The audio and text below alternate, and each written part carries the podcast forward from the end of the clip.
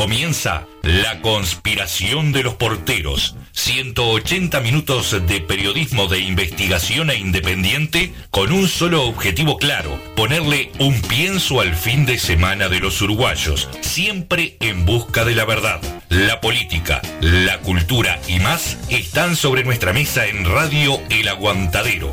No hacemos radio, te hacemos el aguante.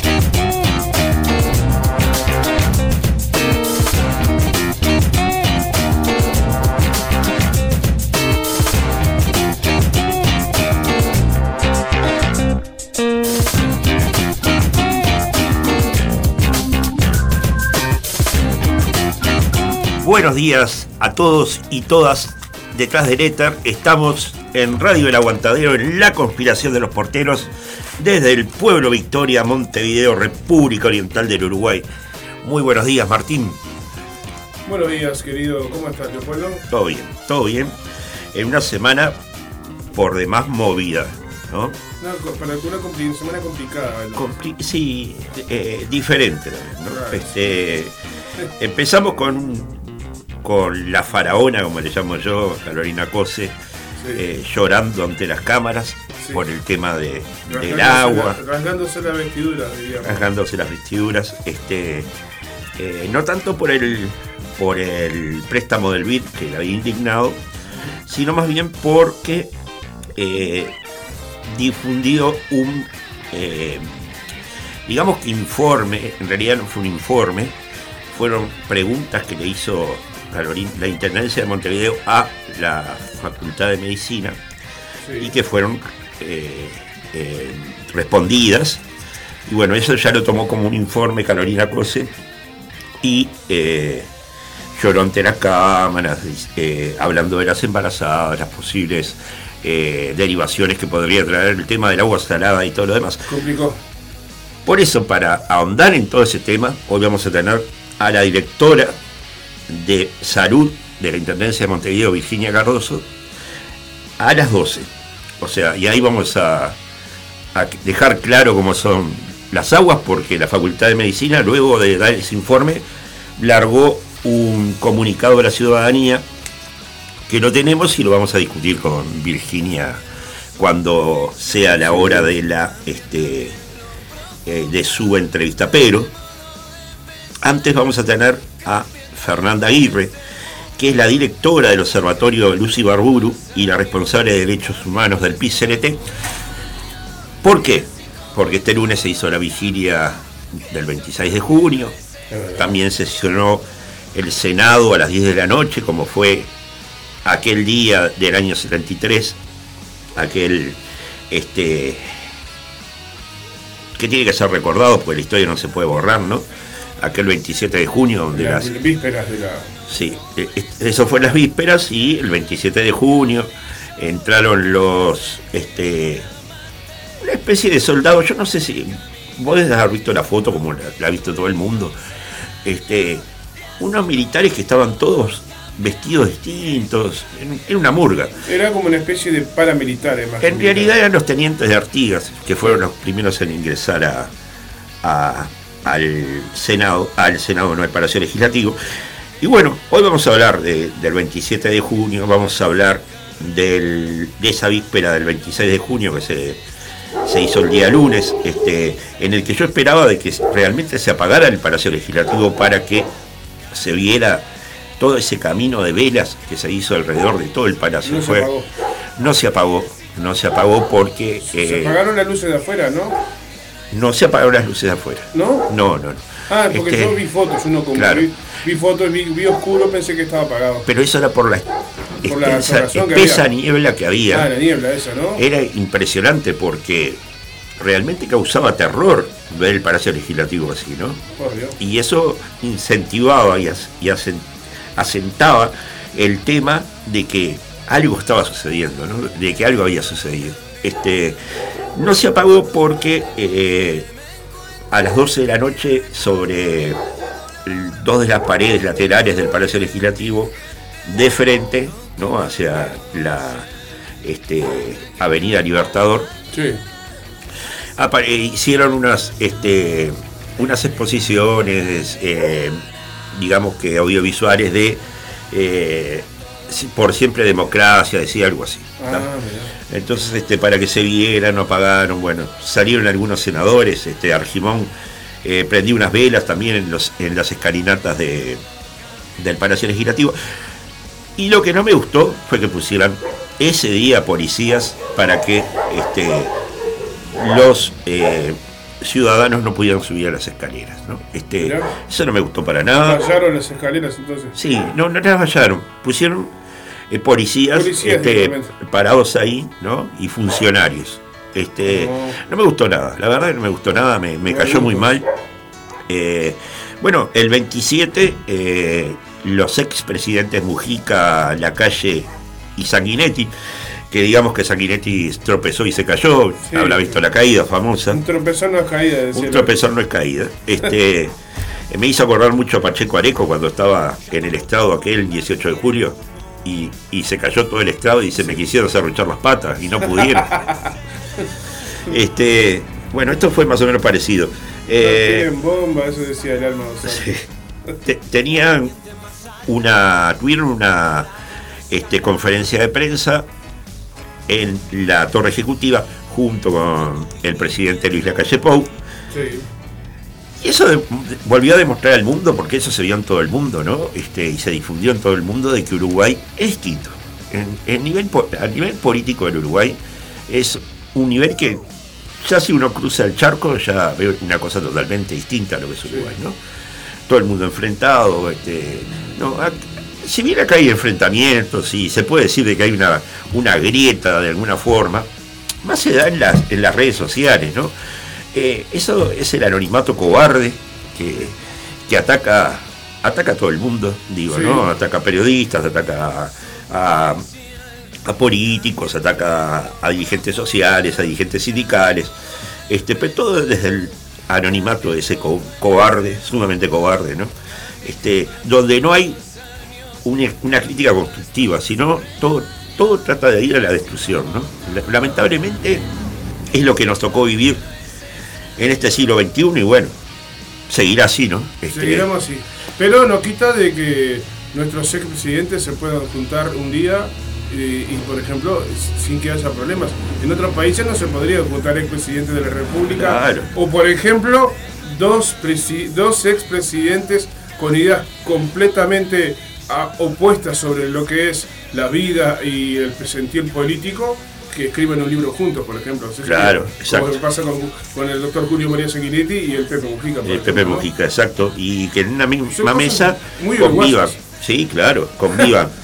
dos presidentes con posiciones opuestas a la de José Pepe Mujica, Sí, con un ex guerrillero, ¿no? En la misma mesa. exactamente. Este, que llegó a ser presidente de la República. Por- ¿no? Entonces, este, bueno, creo que, que por ese lado eh, habla muy bien del Uruguay. Pero yo por la vigilia y por el 27 de, de junio, decir, eh, quiero- quería traer este, este texto que encontré de la jueza federal de Brasil, Raquel Domínguez do Amaral, que creo que habla mucho acerca de los derechos adquiridos y de los derechos humanos, ¿no? Y dice así, ¿saben de qué se hacen los derechos, mis jóvenes? ¿Sienten su dolor? Los derechos son hechos de sudor, de sangre, de carne humana podrida en los campos de batalla, quemada en hogueras. Cuando abro la Constitución, además de los signos de los enunciados vertidos en lenguaje jurídico, siento olor a sangre vieja. Veo cabezas rodando de guillotinas, jóvenes mutilados, mujeres ardiendo en las llamas de las hogueras. Oigo el grito enloquecido de los empalados. Me encontré con niños hambrientos, enriquecidos por inviernos rigurosos, fallecidos a las puertas de las fábricas con estómagos vacíos. Sofoco en las chimeneas de los campos de concentración, expulsando cenizas humanas. Veo africanos convulsionando en las bodegas de los barcos negreros. Oigo el gemido de las mujeres indígenas violadas. Los derechos están hechos de fluido vital. Para hacer el derecho más elemental, la libertad, pasaron siglos y miles de vidas fueron tragadas, fueron moridas en las máquinas de hacer derechos, la revolución. ¿Tú creías que los derechos fueron hechos por los funcionarios que tienen asiento en los parlamentos y tribunales? ¡Qué engaño! El derecho se hace con la carne de la gente. Cuando se deroga un derecho se pierden miles de vidas.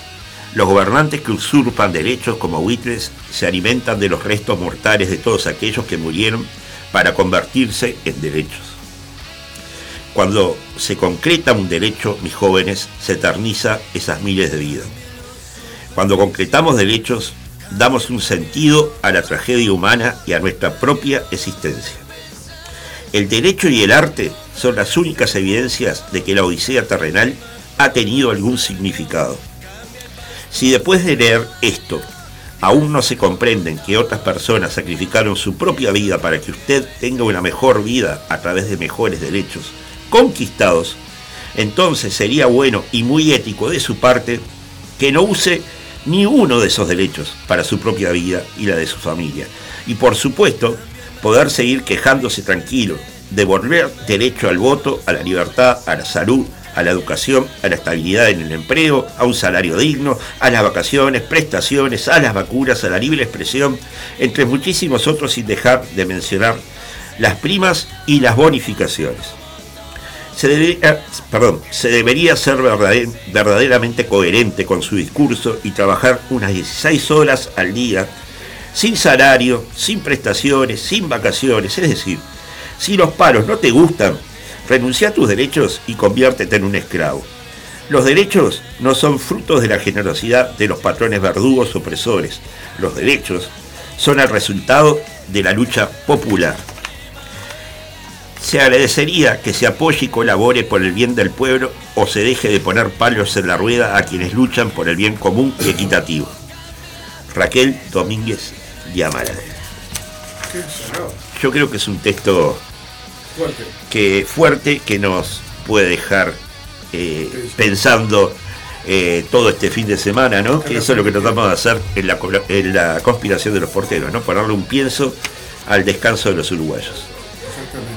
Bueno, y fuera de esto, se dio ese llamado a sala a el ministro Heber en esta semana, en la que sorpresivamente, porque el lunes va a seguir, eh, sorpresivamente Cabildo Abierto votó conjunto con el Frente Amplio en sala de diputados, ¿no?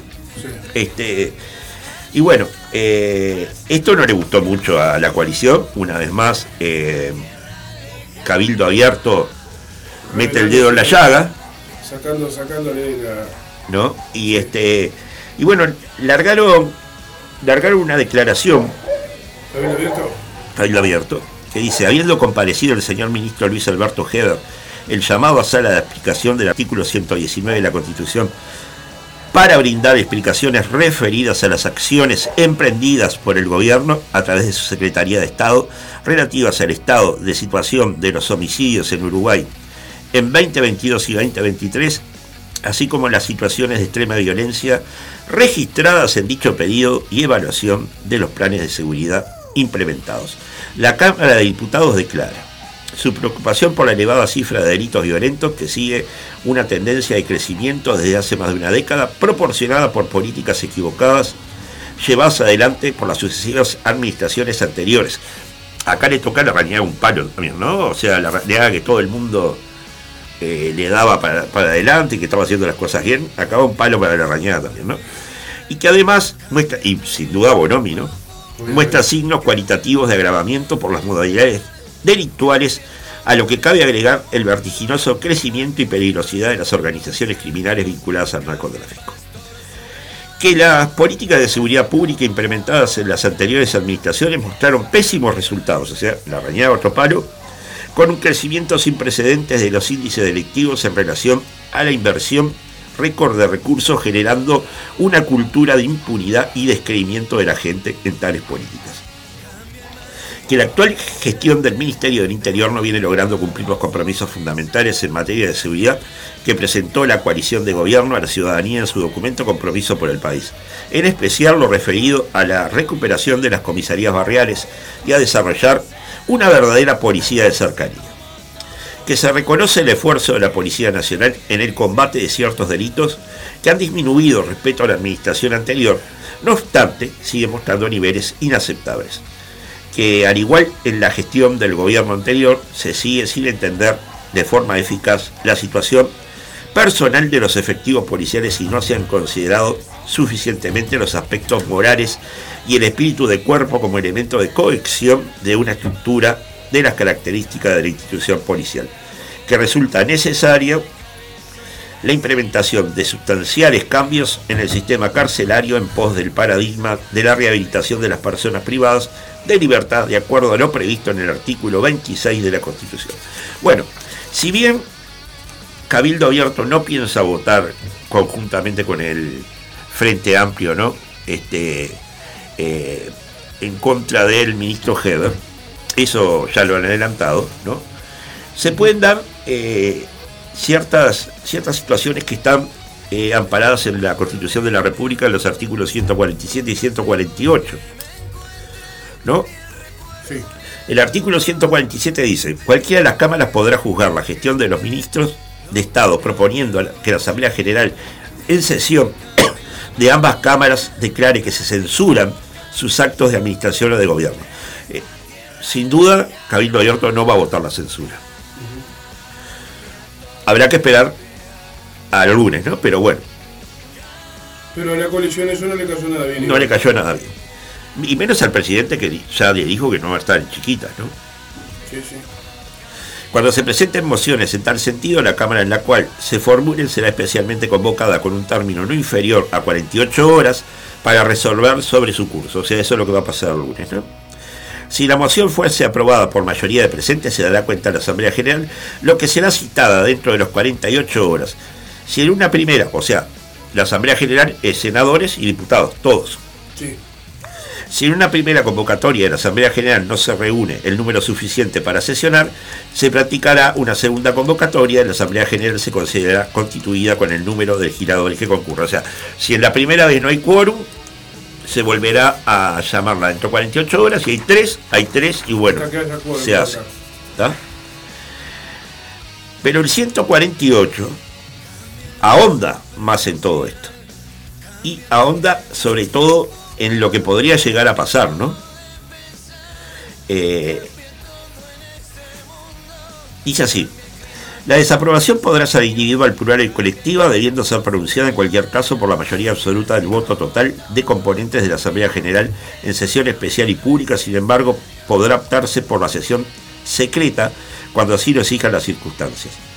Eh, yo no sé si se acuerdan que una anterior, este, anterior interpelación al ministro Heber fue secreta y todo lo que se dijo allá, porque se, iba a dar el famoso plan para ir en contra del crimen y demás, este, terminó saliendo a la luz pública de manos de un este, conocido periodista que es Preve, que estaba como, en ese momento, como eh, encargado de todos los informativos de TV Ciudad renunció y ahora está en M24. Y fue el mismo Preve que estaba antes en Canal 10, que tuvo 16 años en Canal 10 al frente de los informativos de Canal 10, ¿no? Que también se, se dice, se dice por atrás de que el presidente Luis Lacalle Pou quería una cabeza de Canal 10, todo apuntaba a que la cabeza iba a ser Blanca Rodríguez, no fue Blanca, y el que terminó siendo expulsado de Canal 10 fue este Preve, ¿no? Bueno, este mismo periodista fue el que... Rodó la cabeza de él. Rodó la cabeza de él. Este mismo periodista fue el que este, eh, puso ante la opinión pública el plan que tenía Heber ¿no? y sus, sus ¿no? para poder, este, se dice, ir en contra de la violencia que se está generando y sobre todo con los narcotraficantes, ¿no? Porque muchos de estos asesinatos que se dan eh, no son asesinatos normales, digo, hay degollamientos, hay cuerpos mutilados, este, aparecen en, agua, yo qué sé. Bueno, la cosa que está, está eh, complicada la cosa. Dice el artículo 148 sigue, sigue diciendo. La desaprobación pronunciada conforme a lo dispuesto en los incisos anteriores determinará la renuncia del ministro de los ministros o del Consejo de Ministros según los casos.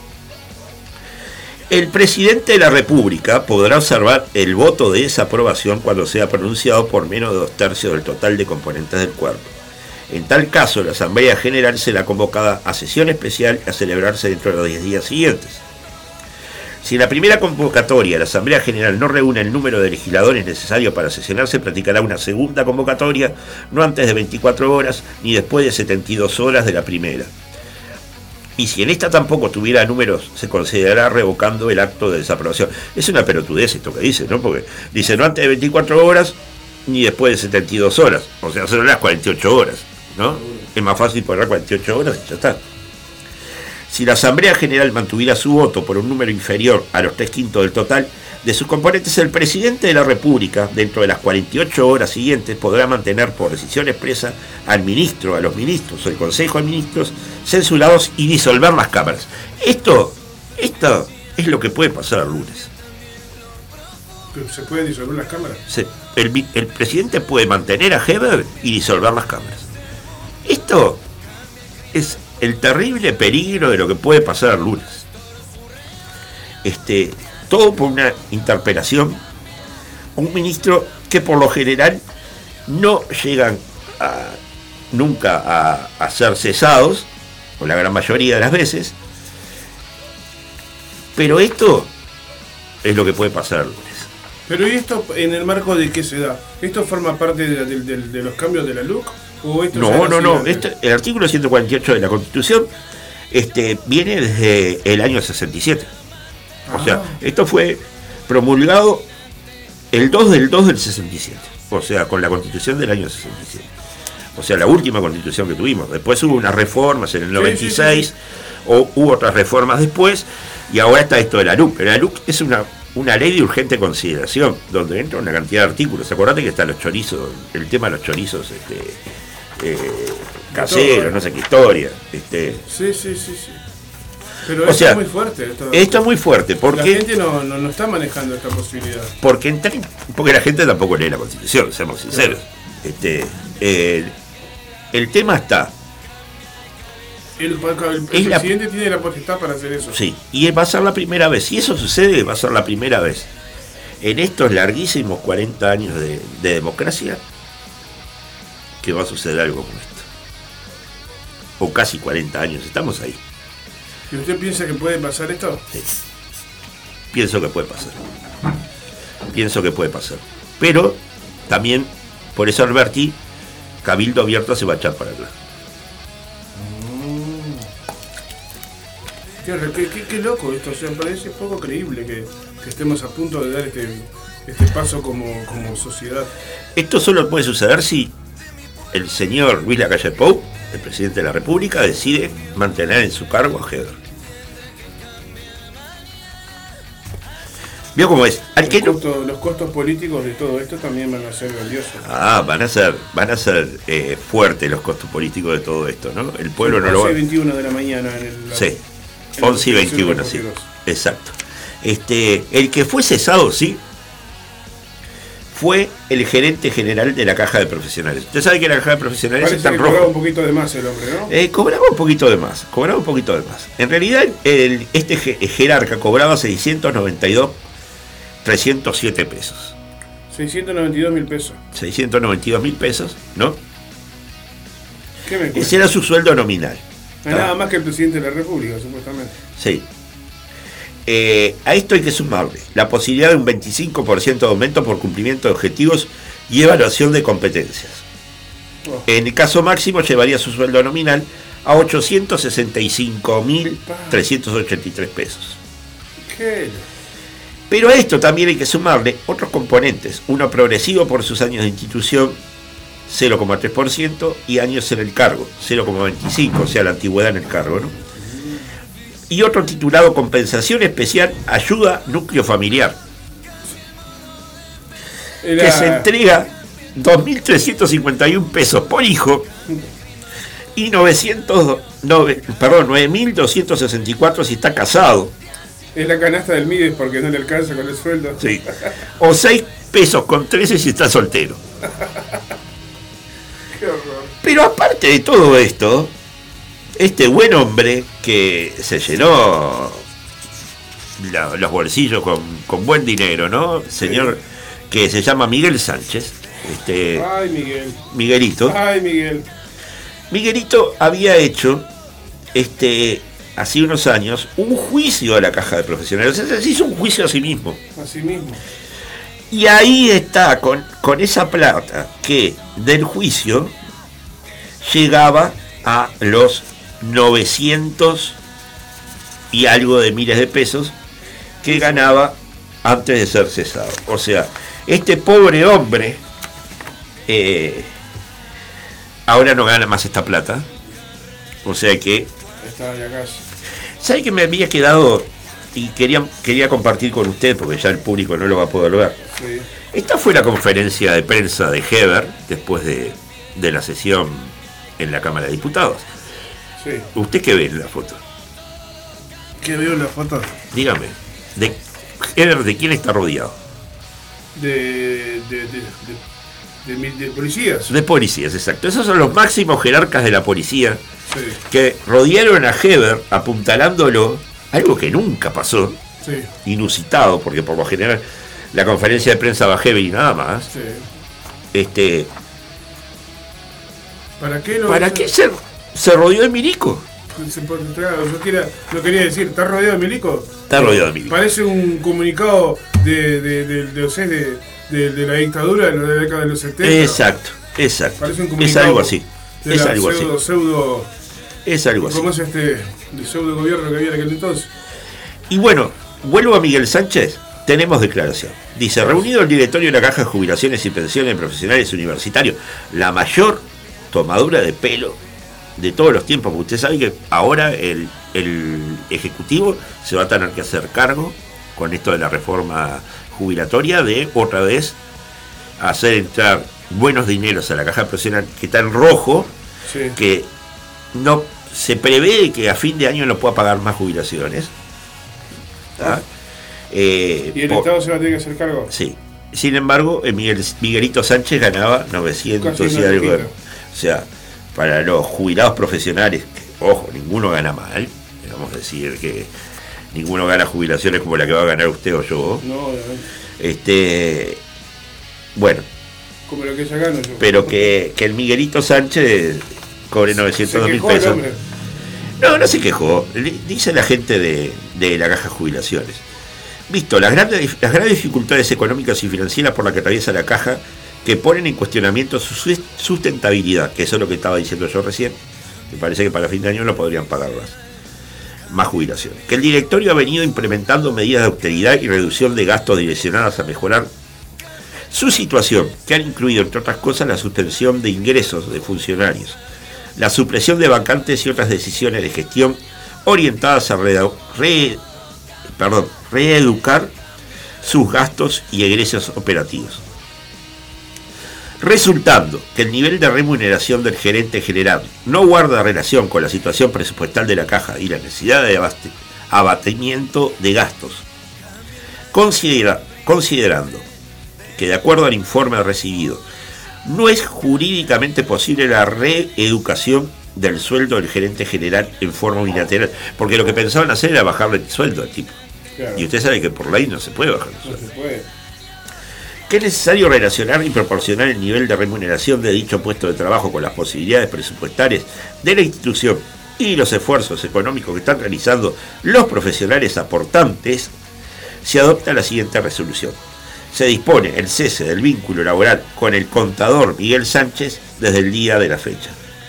Notifíquese personalmente, hubo unanimidad de firmas y la firma la contadora Virginia Romero y el doctor Brauco Rodríguez, que es el secretario de la susodicha contadora.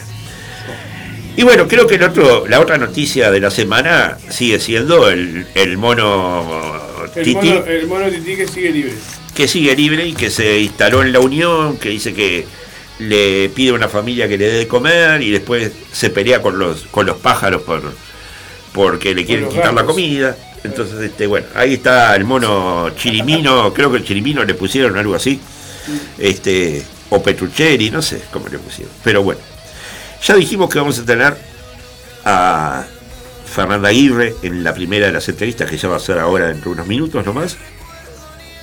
A las 12 vamos a estar con la directora de salud de la Intendencia de Montevideo, Virginia Cardoso.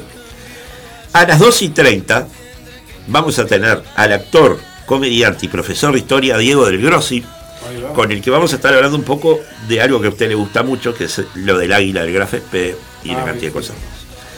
A las 13 vamos a tener un señor que tiene mucho que ver con la música que se escucha en esta radio y demás, ¿tá? que es el director de la de Perro Andaluz, Ángela Tienza, que nos va a presentar el libro que escribió acerca de la biografía de Julio Frade, del maestro Julio Frade.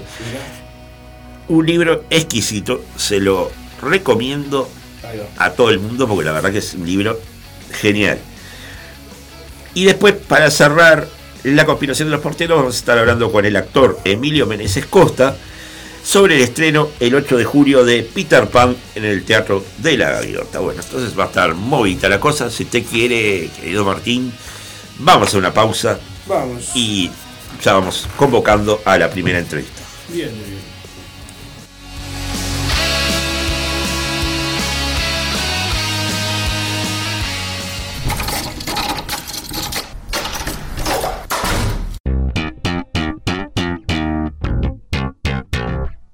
Estos porteros abren otra puerta, esta vez para recibir a nuestro próximo invitado. Thank you.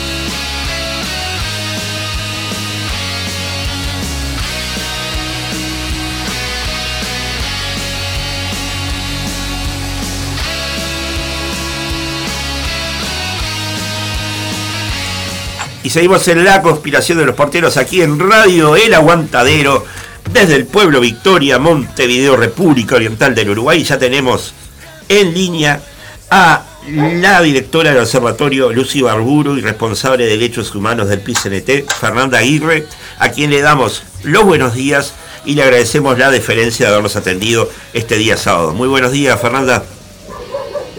Buenos días, buenos días compañeros, un gusto hablar con ustedes. Bien. Fernanda, este, este lunes y este, y este martes fueron días muy removedores, ¿no? Nosotros nos encontramos en la vigilia el, el lunes 26 y y luego se dio el, recuerdo de ese eh, día nefasto que fue el 27 de junio del año 73. Eh, ¿cómo, ¿Cuáles son tus consideraciones acerca de estos, estos días? Bueno, sin duda que fueron días muy, muy conmovedores porque no solo la fecha rememora momentos tremendos de, nuestra historia, sino porque en definitiva en, esa rememoración nos encontramos con muchas compañeras y compañeros con, reflexiones eh, necesarias pero dolorosas, ¿no? De lo que implicó todo ese periodo del terrorismo de Estado que este, tuvo un momento sin duda de formalización, instalando una dictadura cívico-militar con la disolución de las cámaras, este, hace 50 años, un 27 de junio. Pero bueno, este, en la reflexión necesaria de que esto fue este, la formalización de todo de, de, la dictadura con la disolución de las cámaras como resultado también de un periodo de autoritarismo en escalada, ¿no? Este, que, que comenzó eh, mucho tiempo antes, eh, al punto de que el, el, movimiento popular en el 64 ya había definido que frente a un golpe de Estado iba a reaccionar en defensa de las libertades este, y en contra del autoritarismo con una huelga general. este, hubo tantos indicios previos que esa definición se tomó en el año 64, en el, 60, en el 1966 la CNT resuelve, este, er, vuelve a ratificar esa decisión.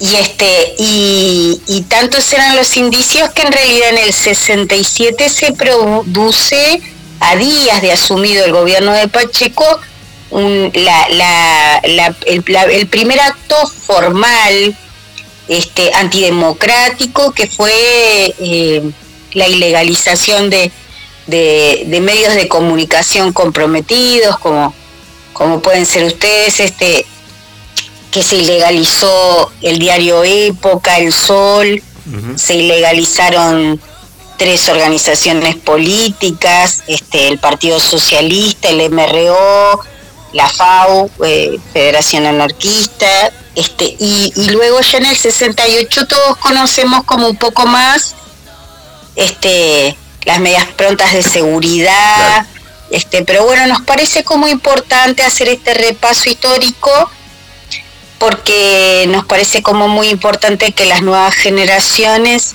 puedan puedan conocer y entender este este proceso histórico que incide este al día de hoy aún en nuestras vidas de manera tan potente que no fue una cosa abrupta de un momento para otro, sino que fue todo un proceso en escalada del terrorismo de Estado y del autoritarismo y también fue un proceso en escalada como las organizaciones del pueblo se fueron organizando para resistir ese atropello, ¿no?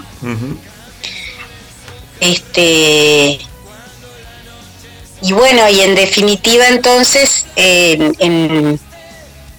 dado todo, todo ese, las reflexiones de estos días, pasan un poco por por revisar este, cómo fueron los hechos, cómo nos pudimos ir armando desde el campo popular para resistir este, esos atropellos y cómo logramos tener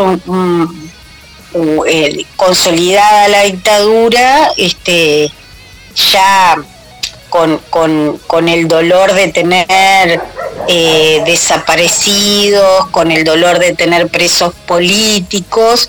En, en, en el, el, 27 de junio de hace 50 años, del 73, este, pudimos en definitiva tener la determinación de hacer una huelga que duró 15 días que que es como ejemplo en el mundo también porque eh, no, no hay otras que conozcamos otra resistencia a golpe de Estado que fuera tan, tan duradera, ¿no? este, que, que fue dirigida por la CNT, pero que en realidad fue acompañada por el conjunto del pueblo, ni que hablar que los estudiantes, ¿no? Que ya estaban siendo muy reprimidos en ese momento, además.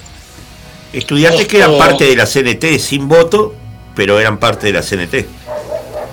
Absolutamente, sí, y que siguen siendo, ¿no? Que eso es importante. Nosotros, nuestro órgano máximo de dirección entre Congreso y Congreso es la mesa representativa. Y en la mesa representativa los compañeros estudiantes de la FEU este, son integrantes formales, ¿no? Sin voto, pero son integrantes. O sea que su posición, su visión de estudiantes organizados este, es parte de la consideración de las decisiones políticas de, la Convención de Trabajadores. Sin duda. Que no es, no es poco, ¿no? Es, importante tener, tener presente la, la visión de, de la gurizada, del futuro saber no, y eso le da, eso le da este sustancia a aquella proclama del año 83, eh, donde volvimos a tener el acto del de, día primero de mayo, el Día de los Trabajadores, de eh, obreros y estudiantes unidos hacia adelante, ¿no? Sin duda, con, con plena vigencia, plena necesidad de su vigencia, además en un momento como ahora donde nuevamente este, la educación y los estudiantes están siendo bastardeados de una forma brutal, ¿no? Este, es, increíble cómo 50 años después todo el espectro político se jacta de su posición contraria a la dictadura, pero después en su práctica cotidiana este, este gobierno reprime a, a los educadores, no contempla sus posiciones e incluso ahora ha embestido contra los estudiantes y estudiantes de secundaria de una forma brutal, como lo ha hecho con los gurises del IPA, ¿no? Del IABA. Del IABA. Este, no, nos parece como ejemplos que son muy gráficos para, para visualizar que de la misma manera que en el 64 nos empezamos a preparar para combatir el autoritarismo, en este momento hay que reflexionar que hay que pararse muy firme contra las expresiones de autoritarismo que se vienen desarrollando, porque es muy peligroso dejar crecer la escalada autoritaria, este, porque ya sabemos que conduce a destinos tremendos, ¿no? Sin duda. Este, sin duda, ¿no? Y estaba recordando que, bueno, eh, llegada la, esa primavera democrática en la que eh, Julio María, el doctor Julio María Sanguinetti era el presidente de, por primera vez, luego de, de, esta, estos largos 13 años de dictadura, este, también se reprimió a los estudiantes, o sea, se mantuvieron las racias y se, y se reprimió a los estudiantes. Sí, el periodo eh, de gobierno colorado, predictadura, el Pachecato, fue un periodo de democracia muy entre comillas, porque ahí se desarrolló el terrorismo de Estado, reconocido ahora este, hoy hasta por la legislación, ¿no? Que hay leyes que dicen que el terrorismo de Estado se empieza a desplegar en el 68. Pero cuando vuelve el periodo democrático también es una democracia entre comillas, ¿no? Porque Sanguinetti, nuevamente gobierno colorado, eh, se jacta, por ejemplo, con respecto a la educación, de que nunca le ganaron una huelga. Yo me acuerdo, mamita este, maestra, como hicimos, tuvimos, acompañamos como niños esa huelga de, tres meses, muy valiente, donde los educadores daban clases paralelas para que los gurises no se atrasaran. Eh, este, fuera de, las escuelas y, Sanguinetti se jactó de, no solo reprimió, estaban las racias que tú mencionabas, sino que además se jactó de que no le ganaran un conflicto. Entonces, ¿de qué democracia hablamos cuando este cuando el presidente de la República se jata de que eh, combate una expresión popular que es un derecho constitucional consagrado, ¿no? Este, sí, es, es, otro periodo bastante controversial para, para analizar, ¿no? Claro, claro, claro. Este, Sin duda. Sí, sí. Y vos tenés larga, larga este, eh, actividad militante, ¿no? O sea, eh, hace muchos años que, que militás y aparte eh, militaste junto con tus padres, tu madre maestra, tu padre trabajador de la onda. Sí, es verdad, sí. Este, mira cómo lo recordás. Este, sí, mamá era, mamá era maestra, papá trabajaba en el transporte, en la onda, después en el taxi, años después. Este, y, y sí, vivieron la, la, huelga. Mamita era estudiante ahí todavía de magisterio. Y como estudiante, este, sí, me contaba como en el momento del golpe, este, eh, en la facultad tenían que andar a las carreras, ¿no? Para, bueno, sí, de allanar la casa, de un cañón en la mamá conmigo en la panza, de, este, nada, eh, fueron tiempos duros.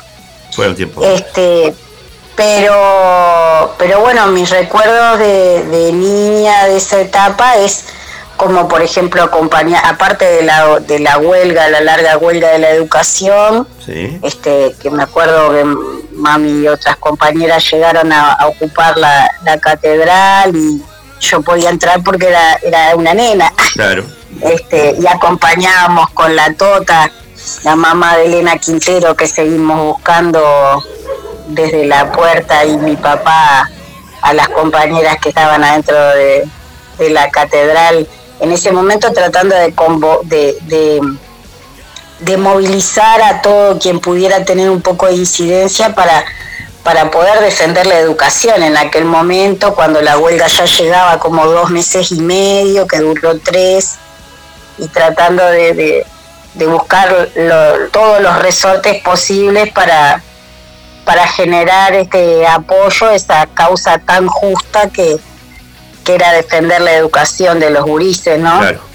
Este, pero bueno, el, el, eh, sí, yo después empecé a, mi militancia más fuerte de muy gurisas, en el liceo estaba, fue en el con el voto verde, con los comedores este frente a Funza, ya había ollas populares ahí, había mucha pobreza, ayudábamos a los gurises a hacer los deberes, además de se armó quintita.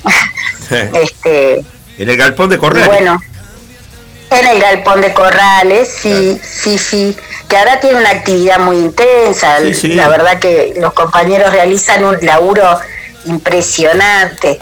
Este, sí, pero en aquel momento te digo, eh, yo estaba en primero liceo cuando empezamos ahí a hacer, empecé a participar con mamá de la olla y este y ayudábamos a los guris a hacer los deberes, la tarde, nos íbamos, iba los sábados del liceo por ahí, me acuerdo. Este, pero ahí ya era un periodo democrático, entre comillas.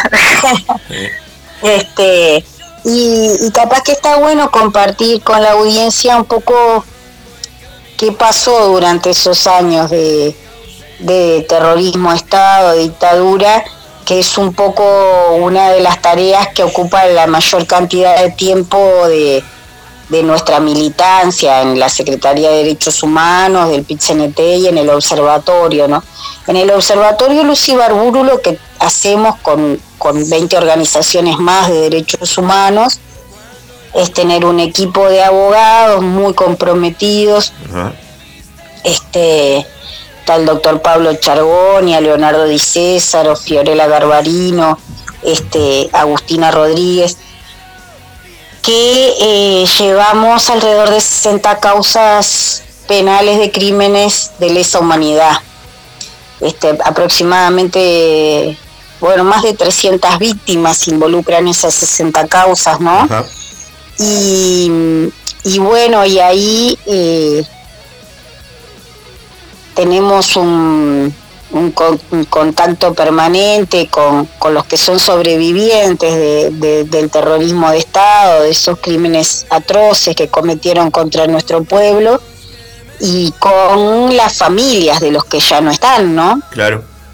Este, y, bueno, y ahí me parece importante que, que los compañeros y las compañeras conozcan que más allá de que venimos en un proceso de retroceso en derechos de un montón de, de, cuestiones, como puede ser la educación, como puede ser el acceso al agua potable, esto tan terrible, como, como, como tantas cosas donde están atropellando en este momento contra los derechos del pueblo, no han logrado desmantelar eh, el avance que hemos logrado en materia de, de lucha contra la impunidad en, en el ámbito penal, en el ámbito de la justicia, porque no, han podido no han podido desmantelar la perseverancia este, de las organizaciones que, que seguimos exigiendo verdad y justicia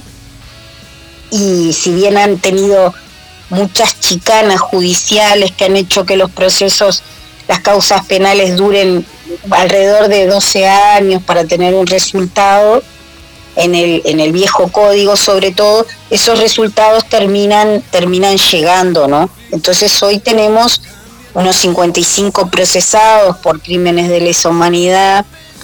Hemos empezado en esta etapa en el, eh, con el nuevo código hemos tenido nuevas denuncias y los procesos son mucho más rápidos. Claro. Eh, la, concentración de las causas judiciales en la Fiscalía Especializada en Crímenes de Lesa Humanidad, que tantos años la pedimos, también viene dando su resultado.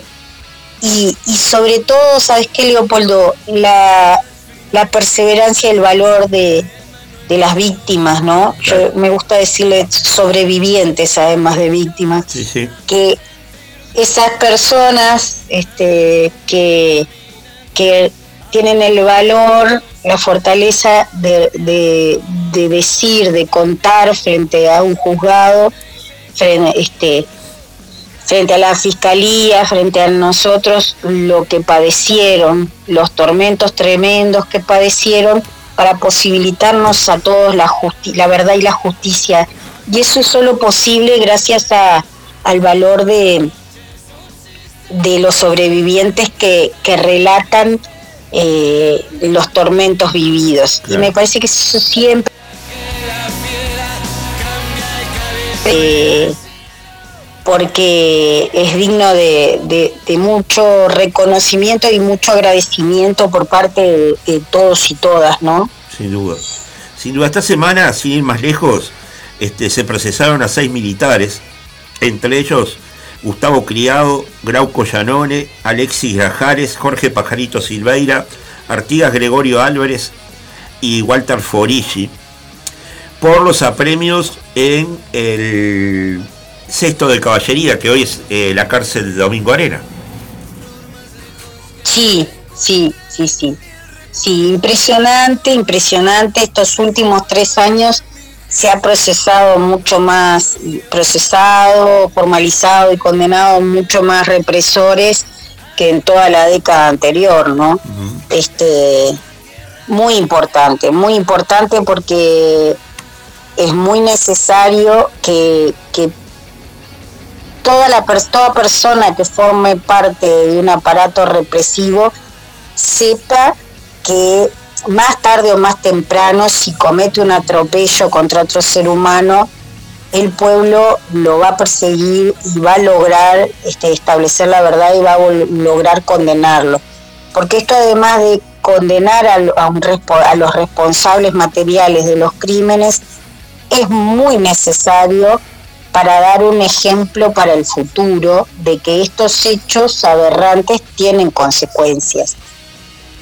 Que el crimen de lesa humanidad no solo lo persigue quien lo padeció, sino que es una conquista de la humanidad que este, determinados crímenes aberrantes, que son los que están respaldados por para los aparatos de los estados, van a ser perseguidos, está legitimado que sean perseguidos en cualquier lugar del mundo y no importa el paso del tiempo. Y eso es, es fundamental como ejemplo para la garantía de la no repetición de estos atropellos contra la humanidad, ¿no? Sin duda, sin duda. Aparte, también el salto, el famoso médico mágico, así lo llamaban, Ricardo Yuyo Revetria, este, gracias a un recurso fiscal, eh, va a terminar sus días, tiene 90 años en este momento, este, procesado 12 años en Domingo Arena. Tan importante, ¿no? Tan importante. Y ahí queda claro con lo que tú estás, el ejemplo que tú estás dando, esto de, de la dictadura cívico-militar, ¿no? Porque acá estuvieron los aparatos represivos del Estado, que fue el, el ejército, los militares, también la policía, pero también hubo civiles. También hubo civiles, hubo médicos, hubo jueces, y hubo un empresariado, ¿no? un empresariado que respaldó el golpe. Claro. Y hubo médicos, medios de comunicación que respaldaron el golpe para sacar sus prebendas económicas. Y esto también es importante decirlo. Claro, claro. ¿Quién estuvo respaldando y en función de los intereses de quién es que se atentó contra el pueblo de esta manera tan cruel? Sí, más lejos el diario El País este, y sus famosos titulares a favor de, de los dictadores, ¿no? Exactamente, compañero, porque de la misma manera que mencionamos al principio de la nota, este, estos medios de comunicación comprometidos que fueron ilegalizados por Pacheco, eh, también hubo medios de comunicación comprometidos con la represión como el país, ¿no? Comprometidos con la dictadura. Y esto también es bueno recordarlo, ¿no? Esto es muy bueno recordarlo porque no están muy lejos de hacerse cargo del daño que generaron. Por supuesto. Este. Por supuesto que sí. Eh, Fernanda, ¿cómo, ¿cómo vieron esta, esta página anónima que sacó a luz este, una cantidad de documentación este, de los años del terror? Eh, la verdad que estamos todavía procesando un poco ¿qué, cómo viene esto, ¿no? No, no, no te podría dar una conclusión porque este, sin duda es importante que esté a disposición de, del pueblo, la información y a disposición de la justicia, ni que hablar. Pero acá nosotros venimos reclamando que se, se procesen eh, los datos y no se procesan, venimos reclamando que, den documentación y no la dan. Y aparece esto, no, la verdad que este, faltan elementos como para sacar conclusiones de quién, quién los aportó, cuál es el objetivo político real. Eh, porque primero hay que saber la fuente, si es que en si están ahí porque nosotros para, para que sirvan para la causa penal vos tenés que tener la trazabilidad del documento y tenés que tener el original para poder legitimarlo. Entonces, sin duda que siempre eh, que haya verdad a disposición de, de, la gente importa. Pero esta forma de, de pero lo que hay que lo que estamos exigiendo ahora es que este, el ministro de Defensa se haga cargo de encontrar los originales y ponerlos a disposición de la Institución Nacional de Derechos Humanos, que es quien está a cargo de la búsqueda de los detenidos desaparecidos, y que los ponga a disposición de la Fiscalía Especializada para poder eh, este, juzgar a los responsables que de ahí surjan que hayan cometido crímenes. El, el asunto es que si vos no tenés los originales, eso es difícil. Por supuesto, estoy de acuerdo. Y, los originales es, es, una prueba más, lo que sin duda es una prueba más de que eh, la documentación existe y que el Poder Ejecutivo tiene que hacerse cargo, el presidente de la República, el ministro de Defensa, tienen que hacerse cargo de, de poner los originales a disposición de la justicia. y a disposición de la institución de derechos humanos. Y lo otro que queda claro de esta documentación y vuelve a certificar es que los aparatos represivos del Estado han seguido operando en los periodos, entre comillas, democráticos. Y que previos a la dictadura y posteriores a la dictadura. Totalmente. Y que hay un aparato de inteligencia que, que infiltra e investiga actividades de la ciudadanía que son constitucionales, por tanto no tendría por qué este, controlar. Entonces, no solo que estás este, siendo investigado cuando haces actividades constitucionales, sino en función de qué y para quién, ¿no? Porque nosotros sabemos que la dictadura cívico-militar de nuestro país y de la región no fue una iniciativa nacional.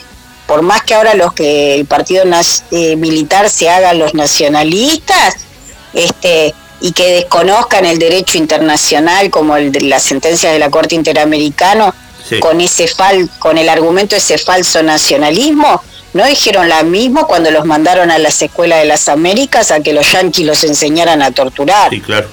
Ahí no eran nacionalistas. Ahí no decían que la intromisión extranjera era un problema.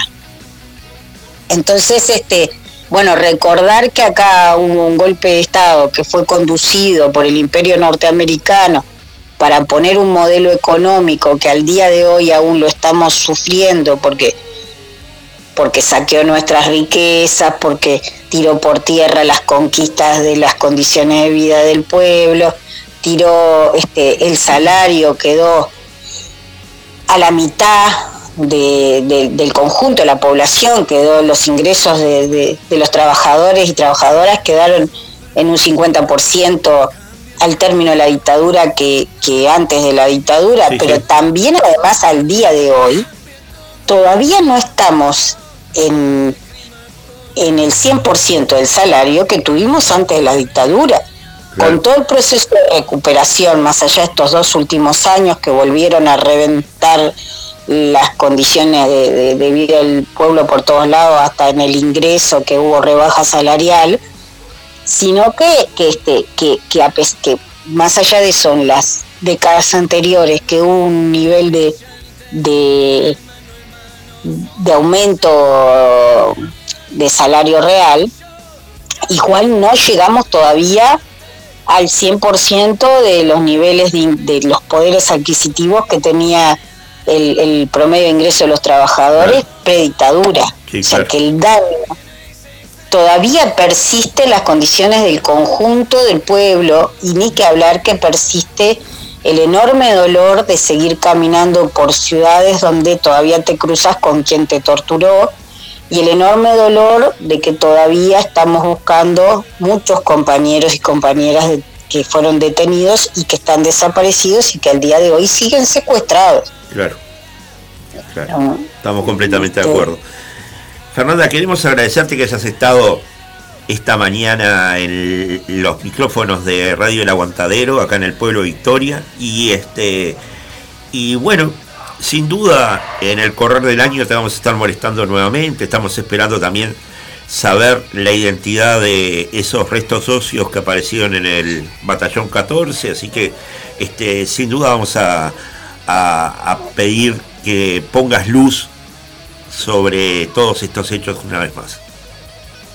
Muchas gracias compañero, un gustazo estar este, con ustedes, pudiendo compartir el granito de arena de las luchas que uno transita y, este y, compartir este este este compromiso que todos tenemos y tenemos que tener con la verdad y con la justicia. Y sin duda estamos todos con el corazón en la mano esperando saber cuál de las 40 compañeras es la que nos pudimos este, liberar de, este secuestro, de esta desaparición forzada que, que la liberó el pueblo porque, porque los represores nunca tuvieron ni siquiera la, dignidad de decir dónde dejaron los cuerpos de sus víctimas.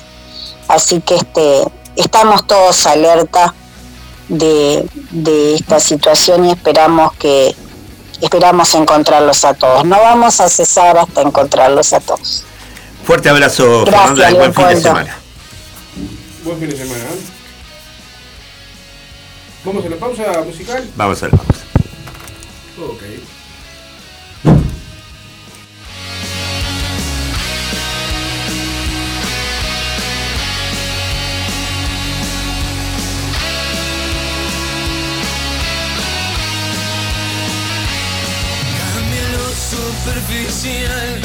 Cambia también lo profundo, cambia el modo de pensar, cambia todo en este mundo, cambia el clima con los años, cambia el pastor su rebaño, y así como todo cambia, que yo cambie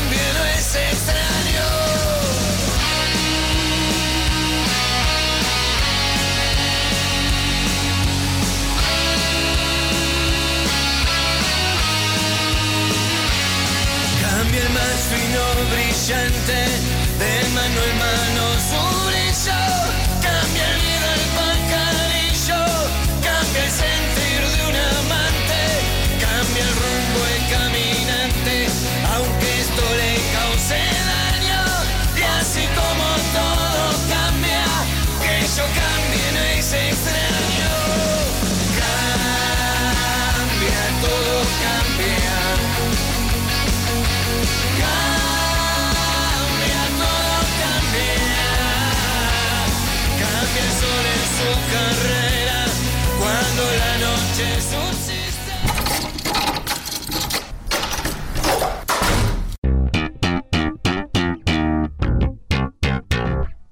Estos porteros abren otra puerta, esta vez para recibir a nuestro próximo invitado. Y seguimos en la conspiración de los porteros aquí en Radio El Aguantaderos desde el pueblo Victoria, Montevideo, República Oriental del Uruguay. Y ya estamos con la directora de salud de la Intendencia de Montevideo, Virginia Cardoso, a quien le damos los buenos días y le agradecemos la deferencia de habernos atendido en este día sábado. Buenos días, Virginia. Bueno, buenos días y realmente una alegría estar en comunicación con ustedes nuevamente. Así que, bueno, eh, por suerte un sábado con un poquito de solcito. Sin duda. Así que Está, está hermoso. estaría más lindo si lloviera, pero bueno. Bueno, está. Todo no se puede. Todo no se puede. Ya el, el- el presidente de la República alertó de que si no llueve, este, el agua va a ser intomable. Sí, estamos realmente en una situación muy compleja, ¿no? Venimos de una crisis hídrica con distintas etapas de, de complejidad y que parece estar eh, todavía alejado ese septiembre donde esperamos que se normalice o, regresen las lluvias que nos permiten normalizar la situación de la crisis hídrica y nos queda un duro invierno por delante con, con una realidad en que la crisis hídrica, por los anuncios de presidencia de esta semana, eh, y bueno, el trabajo que venimos realizando en torno al, al análisis de datos nos dice que se vienen tiempos complejos, más complejos todavía. Sin duda. Este, nos convoca también esta, este informe, o sea, en realidad respuestas que dio eh, la Facultad de Medicina a una requeritoria de ustedes este, que le hicieron preguntas. Imagino que vos estuviste en, todo, en toda esa composición de, del cuestionario, digo, y que después este llevó a que eh, la intendenta de Montevideo, este, Carolina Cose, eh, diera una conferencia de prensa hablando de los riesgos que puede tomar, eh, sobre todo en las embarazadas y demás, ¿no? Estos niveles de trialomena- trialomenat, eh, decilo vos porque a mí me cuesta. Triarometanos. Ahí, ahí va, trialometanos. Este, contanos un poco, Virginia, para profundizar un poco más en este tema. Bien. Primero que nada, eh, venir eh, enfocando en este proceso que de cómo se han dado los distintos cambios a nivel de las condiciones del agua de OCE que eh, implican distintos riesgos y por lo tanto requieren distintas medidas para proteger a la población de esos riesgos posibles, ¿no? O primero, ¿se acuerdan que en, la primera alteración, con la excepción que da el Ministerio de Salud Pública en los niveles de sodio y cloro, es el aumento del nivel de sodio, particularmente en el agua de OCE que hace que, eh, bueno, si tomáramos los dos litros que tenemos que tomar por día de agua, estaríamos eh, llegando solo con el agua eh, en ese momento, ¿no? A la mitad del sodio que deberíamos este, consumir por día, eh, según recomendaciones de la Organización Mundial de la Salud, solamente tomando el agua. Ahí en ese momento, ¿qué es lo que priorizamos? Es, bueno, esta situación puede eh, perjudicar a las personas eh, con hipertensión arterial, en particular si están mal controlados de su hipertensión arterial, que les puede descompensar su enfermedad, a, a los lactantes menores de seis meses que todavía no tienen el sistema renal eh, adecuadamente desarrollado y por lo tanto el, el- el manejo de sodio en su organismo es eh, más dificultoso y hace que pueda tener daños y dificultades eh, renales a futuro, por lo tanto hay que prevenir en esos niños. Eh, por otro lado, lo que tiene que ver con las personas con insuficiencia renal y las dificultades de manejo de sodio en el organismo, y eh, bueno, incluimos a las embarazadas con hipertensión arterial crónica. Ese grupo que era el que podía tener particular afectación por los niveles de sodio, y esto es algo que a la población no lo debería sorprender después de las décadas de política pública sobre la necesidad del consumo bajo en sodio que venimos desarrollando en el país y en el gobierno de Montevideo en particular. ¿no? Eh, en ese sentido, eh, la primera medida que se tomó fue el poder garantizar, por lo menos a quienes atendemos en las policlínicas de la Intendencia de Montevideo, las 23 policlínicas distribuidas en todo el territorio, bueno, quienes se atienden con nosotros, que sea parte del cuidado de su problema de salud eh, que puede descompensarse por el sodio, el garantizar el acceso al agua embotellada a dos litros de agua por día, y eso fue lo que empezamos haciendo como Intendencia de Montevideo. Luego, eh, la UCEA publica los datos que eh, marca que había un índice, que era algo que ya eh, era esperable, ¿no? La medida que para mantener el control microbiológico de las condiciones de, del agua y que, bueno, que no, que no, digamos, para hablar mal y pronto, que ningún microorganismo nos dé una infección este, o una enfermedad por tomar el agua, eh, esos niveles de productos clorados que eh, hacen que se mantenga el nivel, eh, el buen estado microbiológico, bueno, genera que esos clorados eh, produzcan este, algunos derivados como son los trialometanos elevados en el agua, era esperable que pudiera pasar, era uno de los temas que veníamos como analizando, bueno, se confirma efectivamente que eh, la URSE avisa que los niveles están muy por encima de lo permitido, cuando en realidad lo deseable es que sea cero el nivel de trialometanos en el agua. Y bueno, y ahí pasamos a pensar en, bueno, en particular, ya no es solo el sodio, en particular el, efecto de los trialometanos elevados, eh, a quienes afecta, ¿no? Bueno, y el discurso a nivel público eh, siempre fue, bueno, tenés que tener décadas de acumulación, de consumo elevado de trialometanos para que pueda haber alguna afectación. Nosotros, en, manejando y leyendo otras evidencias, decidimos reafirmar esta, esta, bueno, afirmar si realmente era solo así a la Facultad de Medicina, la Intendenta de Montevideo, le, eh, Carolina Cosel, le envía eh, en el, con la Universidad de la República como aliado estratégico y luego una reunión con ARIM y los decanos que acordaron tener un vínculo fluido para circular información y para el asesoramiento más académico más técnico, bueno, se le hace la pregunta no solo de, bueno, de qué impacto puede tener el nivel elevado de trianometano, sino que se le pregunta en poblaciones específicas cómo puede afectar a distintos grupos y en particular se le pregunta por las embarazadas. En ese momento, la respuesta, eh, el informe que está publicado en la web de la Intendencia, lo publicamos el mismo día que, que- que lo hicimos público a través de la conferencia de prensa, se publicó en la web y se circuló por todos los medios que se pudo. El mismo informe dice, bueno, esta situación es una situación inusitada, poco frecuente, por lo tanto es difícil tener eh, información eh, de alta de alta de alto nivel de, calidad científica, pero existen estudios que vinculan que puede existir un riesgo entre el alto nivel de trialometanos con malformaciones fetales.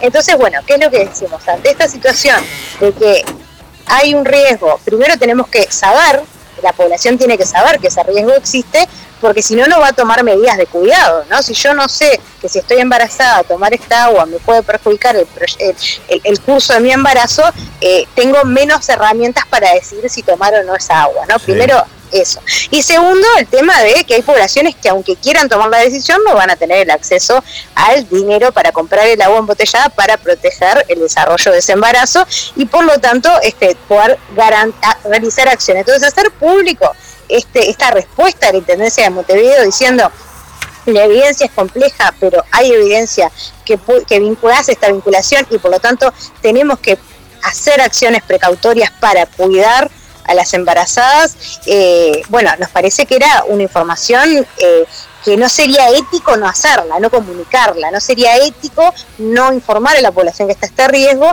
y no eh, tomar acciones. En ese momento nosotros ampliamos el beneficio de la prestación de agua a las personas que atendemos a nuestras policlínicas, también a todas las embarazadas. Desde ese mismo día se empezó a llamar a, bueno, las casi 900 embarazadas en general que atendemos por, por año, se las fue llamando una a una para eh, avisarles que estaban incorporadas al sistema este, que les permite retirar tirar agua de los comercios adheridos a Cambaus este, eh, aproximadamente dos litros por día.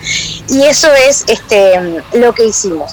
Posteriormente a eso, o sea, en realidad esto era algo que lo veníamos hablando, este, siempre lo decimos, ¿no? Entre colegas, che, mirá que los trialometanos están altos, mirá que hay esta evidencia, mirá que pasa esto, ¿qué hacemos? No teníamos ningún lineamiento de política pública, por eso fue que este, a nivel de salud pública, por lo tanto, hicimos la consulta al ministerio, a la Facultad de Medicina, ante esta respuesta lo comunicamos, eh, al día siguiente, eh, este mismo fin de semana, nosotros lo anunciamos un día, ese fin de semana, eh, presidencia comunica, difunde un comunicado en el que incorpora a las embarazadas como un grupo que debería evitar eh, de todo consumo de agua de OCE por el nivel de los trialometanos, ¿no? O sea que fue posteriormente a nuestra comunicación es que Presidencia lo incorpora, nos parece muy bien que lo incorpore porque de vuelta informar es dar más poder para tomar decisiones y desde ese lugar, bueno, se empiezan a eh, bueno, a, hacer las acciones para y posteriormente se realizan acciones que amplían las coberturas este, también a población a nivel de gobierno nacional, que nos parece muy bien. Lo que eh, nos parece es que hay medidas que llegan tarde, claramente, ¿no? Y que para poder que las medidas sean buenas también tienen que llegar en tiempo, ¿no? Entonces, creo que esto de decir el día que nos enteramos que se elevan los trialometanos en el agua de OCE, enviamos la carta a Facultad de Medicina, el día que tenemos la respuesta comunicamos a la población. Creo que esas son eh, acciones que implica poder trabajar con la incertidumbre de los tiempos que tenemos. Tenemos tiempos muy complejos. Desde que inició la emergencia sanitaria por COVID hasta ahora no han dejado de ser tiempos complejos, con incertidumbres, con fuertes periodos de crisis, con factores externos e internos a los gobiernos, porque si bien el fenómeno de cambio climático es un fenómeno mundial y es un fenómeno de responsabilidad global, también es una responsabilidad de los gobiernos desarrollar acciones que protejan a los más vulnerados de ese daño que causa y que afecta eh, esos esos cambios ambientales. Entonces creo que, que ahí es, es una responsabilidad que como gobierno departamental no podemos eludir, no podemos mirar para otro lado. Y en ese sentido, de publicar los datos, de analizar el agua, de pedir a la ciudadanía la solidaridad, en el día de, ayer nosotros eh, comunicamos a vos el resultado de los estudios de distintos pozos de la industria. Hay muchas industrias que tienen pozos propios y que esos pozos muchas veces tienen eh, buenos caudales. ¿No? Entonces, esos pozos con buenos caudales eh, pueden ser necesarios en algún momento, los relevamos, los analizamos y pusimos a disposición de OCE los resultados para que evalúe si cree, si considera que es necesario eh, utilizarlos en algún momento, porque la situación va a ser aún más grave en la medida que Presidencia anuncia esta semana que en pocos días puede ser que el agua pase a ser, este, el agua de se pase a ser agua sanitaria. Por lo tanto, estamos diciendo que no podría ser agua que se consuma bajo ningún formato y ya dejaríamos de enfocarnos en algunos grupos poblacionales que tienen particular riesgo y pasaríamos a hablar de que ninguna persona debería consumir esa, esa agua. ¿no? Entonces, creo que ahí estamos ante, ante una situación eh, realmente grave que realmente afecta a la población y en particular a la más vulnerada. La gente está, las personas en mayor situación de pobreza están viviendo con mucha angustia esta situación y tenemos que poder acompañar y dar respuesta porque el dolor de una madre que no puede comprar agua para sus hijos y que tiene que darle agua de la canilla que está en malas condiciones es un dolor que a veces eh, las personas que podemos comprar el agua en los almacenes o en el supermercado no estamos logrando medir y con lo que no estamos logrando hacer empatía para pensar en eh, cómo no dejamos solas a la gente. Y creo que una de las cosas que aprendimos en pandemia es que el peor error que cometimos en la emergencia sanitaria fue el fuerte retiro del Estado de los territorios, el fuerte debilitamiento de las políticas sociales. Ese fue un error gravísimo del gobierno nacional.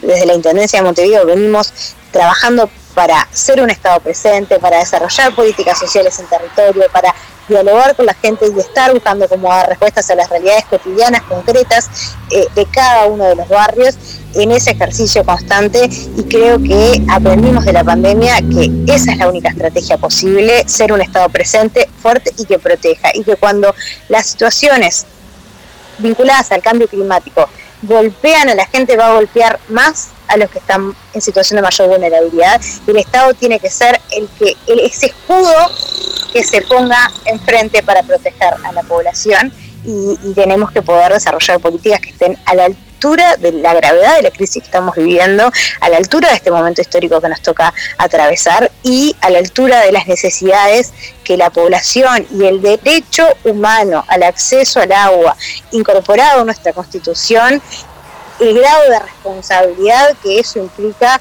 requiere de todos y todas la sociedad y el Estado de fuertes acciones. Creo que en eso eh, la Intendencia de Montevideo, por más que más de una vez nos han dicho, eh, usted encárguese de lo suyo, lamentablemente no estamos entendiendo que acá el centro es la gente. Y el centro es la necesidad de la gente y, hay momentos de crisis, como fue la pandemia también. Recordemos que en la, emergencia sanitaria por COVID, nosotros pusimos a disposición toda nuestra colaboración y trabajábamos con vacunatorios, trabajamos con este, facilitando instalaciones, con, atención, con testeos, con toda una infraestructura desarrollada para garantizar el acceso a la vacunación, a los testeos, al, seguimiento a la población más vulnerable. Y ahí trabajamos en conjunto y creo que esa fue una línea que fortaleció la, respuesta en salud y ese mismo, ese mismo espíritu debería ser el que estamos teniendo hoy. Ante un problema de esta gravedad, todo el Estado tiene que poder ser parte de la solución y creo que es una respuesta que no al lugar eh, el, eh, esto usted a lo suyo y nosotros nos encargamos de, estos problemas porque en realidad estos problemas eh, no tienen límites eh, que, trasciendan, eh, que, se limiten a niveles de gobierno por la gravedad y el impacto que esto tiene en toda la población. ¿no? Sin duda, yo la pregunta que, estaba generándoseme en este momento es esta, se, ha instalado una especie de GACH por, por este tema nuevamente. ¿Ustedes fueron convocados ahí, Virginia?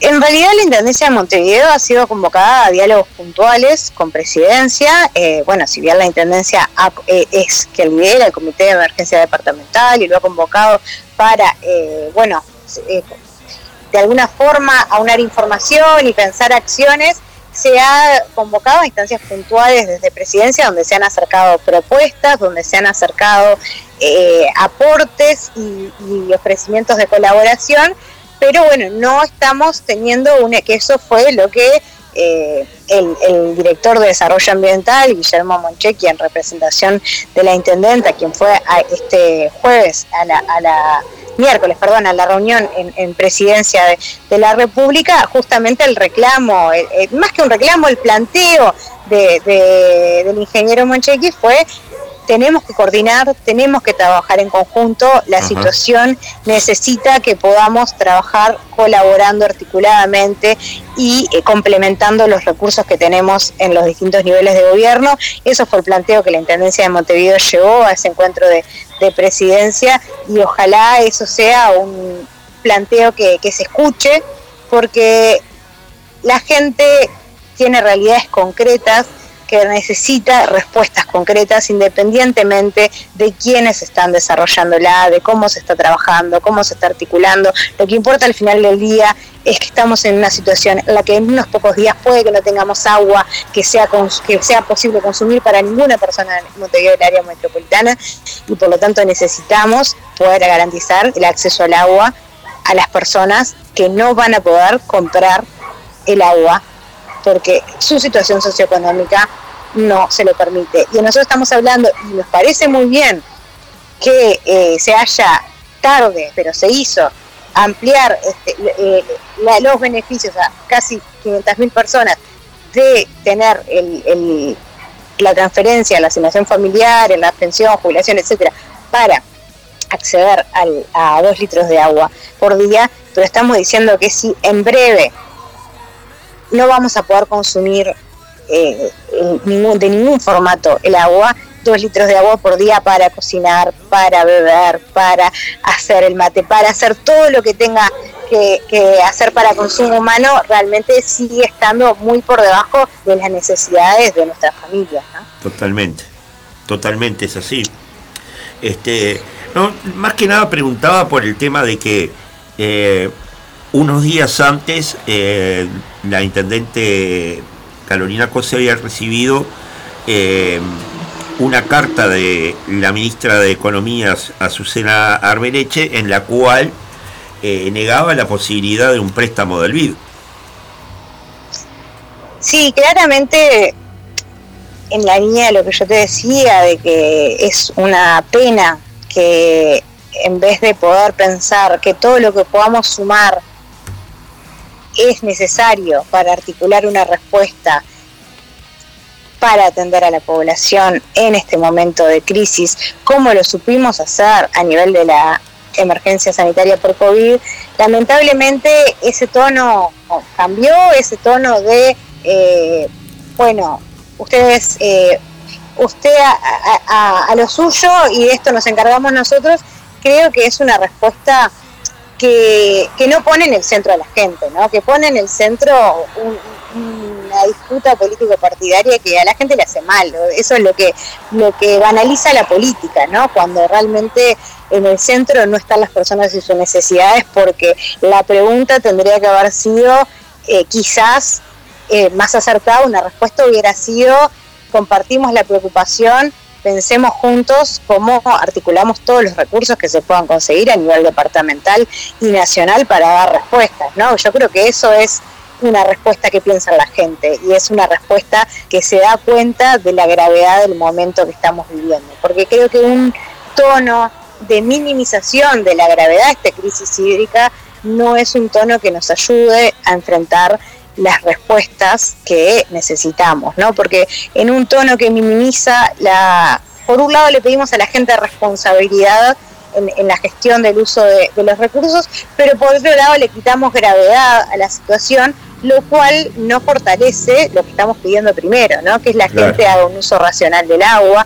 eh, y entonces, de alguna forma, transferimos eh, la responsabilidad siempre a, lo- a las personas, ¿no? Las personas como culpables de lo que pasa o deja de pasar, cuando en realidad estamos hablando de un derecho constitucional, del acceso al agua potable, y que tenemos que lograr eh, trabajar en conjunto. Entonces yo lamento realmente que, que en este tono eh, no logremos dar una respuesta articulada, por eso creo que es muy importante el planteo que hizo Guillermo Monchequi el, el miércoles en presidencia, la necesidad de trabajar juntos, la necesidad de articular y la necesidad de pensar que se nos viene, como te decía al principio, tiempos complejos, ¿no? Es decir, recién estamos pensando que el panorama más probable es que en septiembre empiecen las lluvias que nos permitan superar esta crisis hídrica.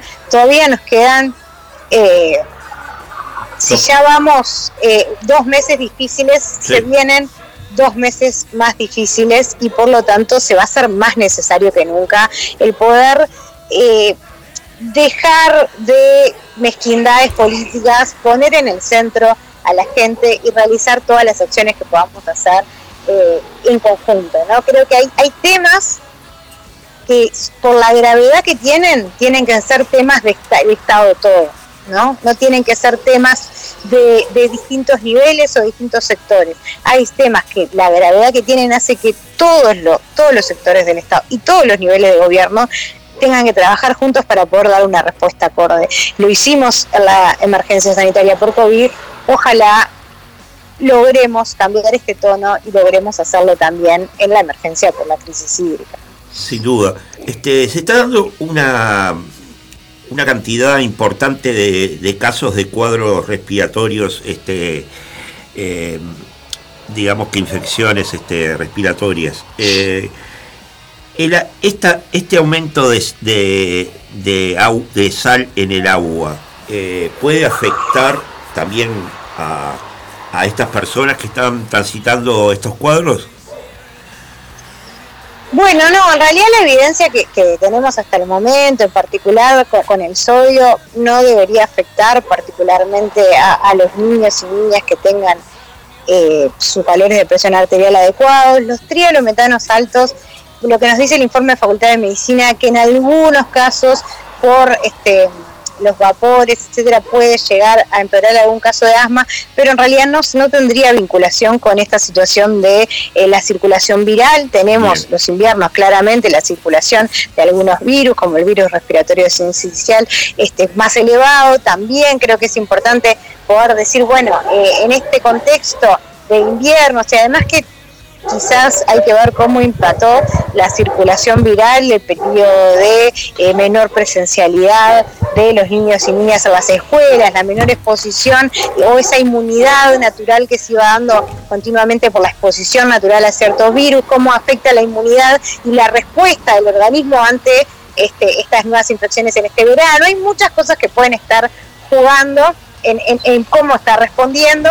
Lo que sí está claro es que esta es una situación que en realidad, eh, bueno, lo que requiere es que podamos tener eh, los cuidados de cada invierno, poder hacer énfasis en la higiene, en el lavado de manos, hacer énfasis en, bueno, evitar, eh, bueno, que si tengo síntomas respiratorios, realizar todos los cuidados que dijimos en la pandemia, si tengo síntomas respiratorios, usar mascarilla, evitar este... Eh, taparme con la mano para, para toser, taparme con el codo, todas esas cosas que dijimos de este, el alcohol en gel, etcétera, sobre todo centrado en las personas que tengan síntomas para que eviten contagiar a otras, sobre todo a los adultos en contacto con niños y niñas, la vacunación contra la gripe, la Intendencia de Montevideo va a estar eh, todo el mes de julio con una fuerte campaña en los barrios, vamos a estar en las mañanas vacunando en distintos barrios de Montevideo, en la web de la Intendencia, montevideo.gov.uy, pueden ver el calendario de vacunación. Y en las tardes, después vamos a, publicar bien los días horarios, vamos a estar en la esplanada de la Intendencia eh, facilitando también en ese punto clave y estratégico de, de, de la ciudad de Montevideo eh, la vacunación para la gripe, también fortaleciendo los eh, cuidados que tenemos que tener en estos inviernos eh, y en este invierno en particular con esta alta circulación viral que tenemos. Creo que eso es, es un tema importante de, tener en cuenta, el poder tener los cuidados, el poder eh, realizar, bueno, vacunarnos y poder saber que, bueno, es un invierno más con las complejidades y las particularidades de este invierno, pero que eh, como todos los inviernos creo que aprendimos en la pandemia más sobre los cuidados de las infecciones respiratorias y tenemos que saber que por más que terminó eh, la crisis, la emergencia sanitaria por COVID, por más que hoy el COVID puede que no sea el virus que más está circulando o afectando a nuestras infancias, sigue siendo importante los mismos cuidados frente a eh, los cuidados de prevención frente a las infecciones respiratorias que, bueno, muchas veces decíamos antes uno este, tenía síntomas respiratorios, estaba un poco engripado, igual iba a trabajar, igual iba, mandaba a los gurises a la escuela un poco como cuando pasa nada, ¿no? Estas cosas de que teníamos una cultura más de que, este, bueno, había síntomas respiratorios que no eran tan importantes, creo que aprendimos con la pandemia de que, bueno, antes de tener, cuando tengamos síntomas respiratorios, cuidarnos para cuidar a otros y tomar esas medidas para evitar el contagio tiene una importancia de salud pública muy importante, ¿no?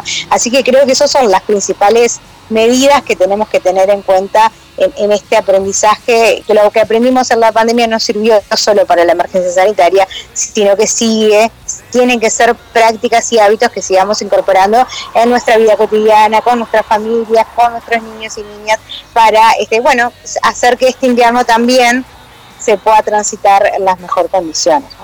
Doctora Virginia Cardoso, te agradecemos que hayas estado una vez más en los micrófonos de la conspiración de los porteros y, y sin duda en el año nos vamos a estar cruzando nuevamente. ¿no? Bueno, muchas gracias por la invitación y que tengan una muy buena jornada. Muy buen fin de semana.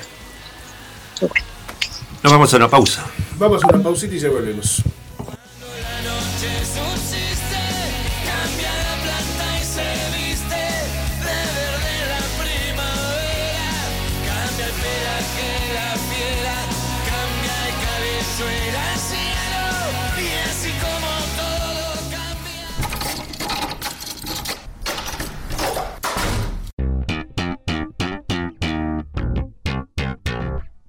Estos porteros abren otra puerta, esta vez para recibir a nuestro próximo invitado.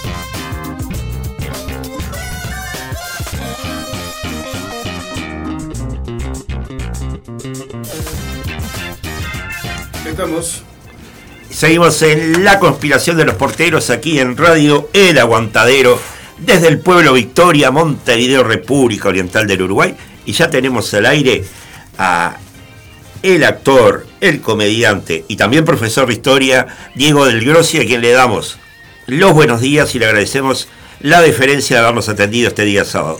Muy buenos días, Diego. Pero, pero por favor, con esa presentación, gracias a ustedes, un hermoso día de sábado, frío, sí. Porque es invierno, está bien, como debe ser, si hubieran 35 grados, quiere decir que el mundo está por reventar, y muy contento de estar con ustedes, por fin, conspirando juntos. sin duda, sin duda. Este, hace unos domingos atrás nos dejó el arquitecto Mariano Arana en esta dimensión y este, unos días después el presidente de, de la República eh, junto con, con el eh, artista Achugarri habían este, pensado en dejar el águila famosa y transformarla en una paloma. Una de las voces que se escuchó fue la tuya y yo agradecí porque dije, bueno, siguen los defensores del patrimonio. hay muchos, hay muchos defensores del patrimonio. Tal vez la voz mía fue un poquito más resonante por tratarse de una persona relativamente pública y tal vez no tan del palo de, del patrimonio. A mí se me conoce obviamente por otros motivos. A mí se me conoce por la radio, por la televisión, por el cine, el teatro, etcétera, etcétera. Pero teniendo eh, como, como digo yo, el doctor Jekyll y Mr. Hyde, ¿no? Ajá. Que de, de, mañana era médico y de noche era monstruo. No sé cuál de, los, de las dos soy, pero tengo la otra faceta de docente y como amante del patrimonio, de hecho, formo parte de una de las organizaciones no gubernamentales sin fines de lucro que, que cuidan el patrimonio nacional, bueno, me salió, me salió, me- me- se me despertó el indio, como decía Lelutier, y, y bueno, eh, puse mi opinión, respetuosa pero con firmeza, que eso es lo principal, ¿eh? ser, ser genuflexo este, no, no, no viene al caso en estas cu- cuestiones, y ponerse fuerte no quiere decir que uno está insultando, ni mucho menos. Saludo la decisión del señor presidente de haber revisado la decisión y de haber mantenido ese elemento de la arqueología reciente en un lugar a determinar, que esperemos sea un museo y que quede a la vista de las personas, de la gente que lo quiera visitar, con la previa explicación dentro de un contexto didáctico, pedagógico, donde se sepa qué es eso, que ese no es un símbolo eh, cualquiera, ese no es un símbolo que haya pasado desapercibido a lo largo de la historia, ni a lo largo de la historia del Uruguay. Claro. Imagínense ustedes que la guerra empieza el primero de septiembre del 39, el 17 del 39 los polacos están ahí aguantando como pueden, son atacados por retaguardia por los rusos, era el pacto que habían tenido Hitler y, y Stalin, ¿no? Que se iban a dividir Polonia. A los pocos días ya Polonia se rinde y desde inicios de octubre del 39 hasta mayo del 40 casi no hay acciones bélicas en ningún lado. O sea, a no ser algún tiro de un lado y del otro de la frontera franco-alemana, pero después no había nada. Por eso es que la batalla del Río de la Plata es lo que distorsiona ese lapso de paz que había, o de paz armada que había entre las potencias beligerantes. Fue la primera gran batalla que hubo. O de grande no tuvo nada, fueron tres cruceros británicos contra un acorazado alemán.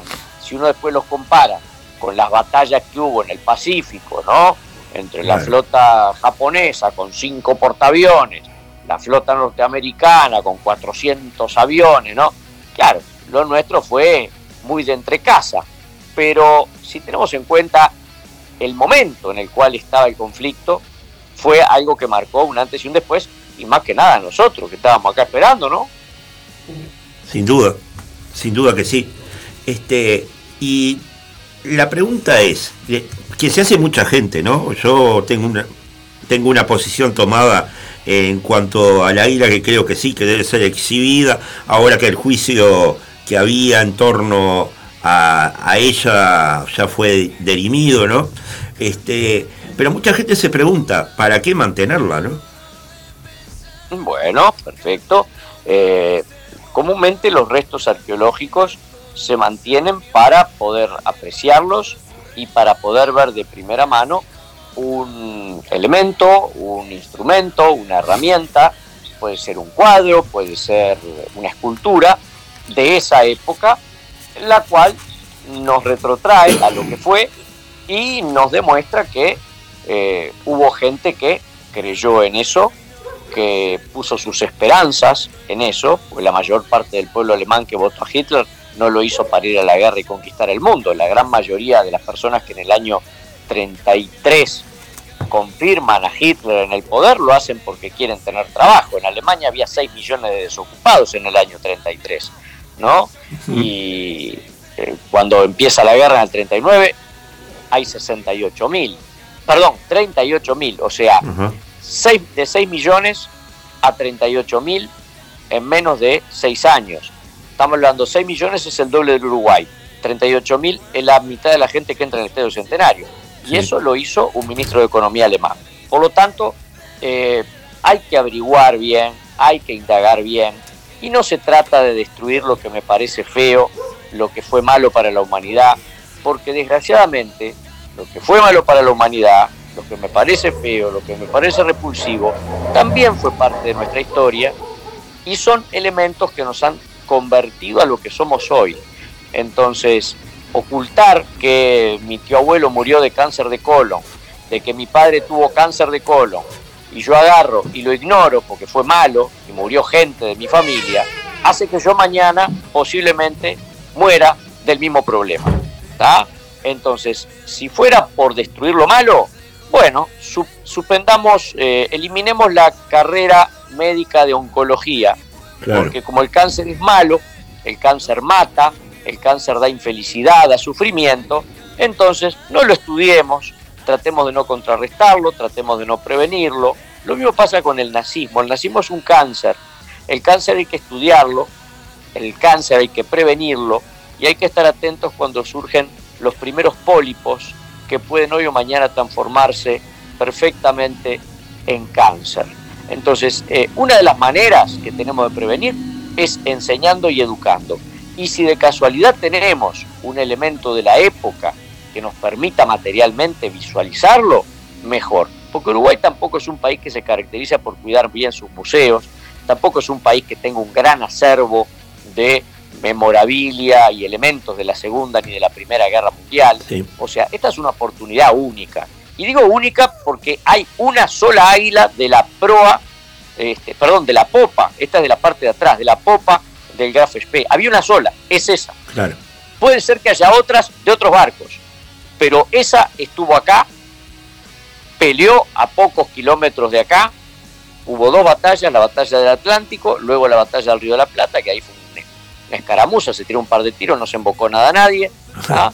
pero estuvieron ahí y el barco se hundió acá enfrente, o sea, dejémonos de embromar, fue parte de nuestra historia, es parte de nuestra historia, y comprendo a los que lo quieran destruir porque tal vez sea por una cuestión de, eh, de pulsión, de sentimiento, de destruir lo feo, de destruir lo malo, como tanta gente quiso destruir estatuas de Saddam Hussein cuando cayó en el 2002, o cuando quisieron destruir estatuas de Marx y de Lenin en el 91 cuando cae la Unión Soviética, eh, pero eh, no es así como se borra lo malo de la historia. Claro. Hoy ustedes van a, la- a- a Rusia y es mentira que tiraron todo abajo.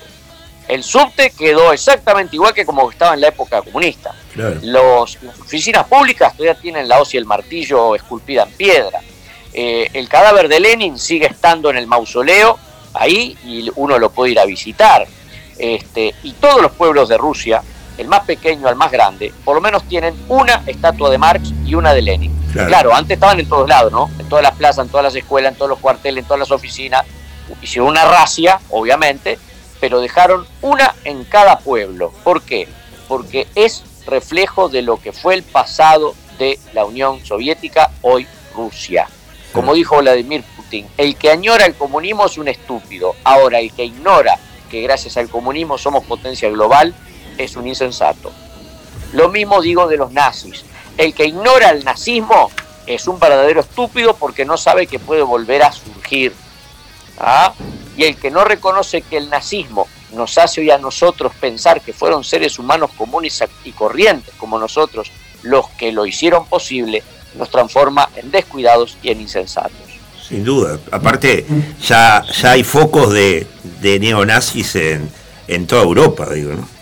en toda Europa, acaba de ganar la derecha en Finlandia, el norte italiano, vamos a ver qué pasa con toda esta reacción inmigratoria que hubo en estos días en Francia, a ver quién es la reacción, este, Austria, vamos a ver lo que pasa con Austria, la propia Alemania, o sea, eh, hay que ver también hasta dónde va. En la propia India hay un movimiento racista que considera a, los habitantes de la India como la raza superior, como la raza, la raza superior en Asia y en el resto del mundo. O sea, eh, hay que estar atentos.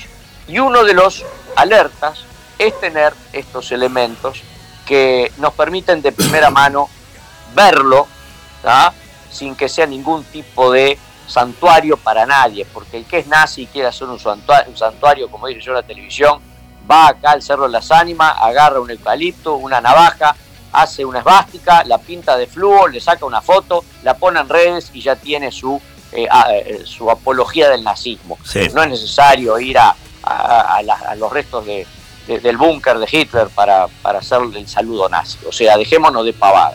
Eh, respeto el sentir de los que han sufrido el nazismo en carne propia por sus abuelos, por sus tíos, la persecución política, no solo la- la- los alemanes de religión judía o europeos de religión judía, sino todos los que fueron opositores al nazismo, porque llegó un momento que el nazismo hasta persiguió a los propios monarquistas de derecha, ¿no?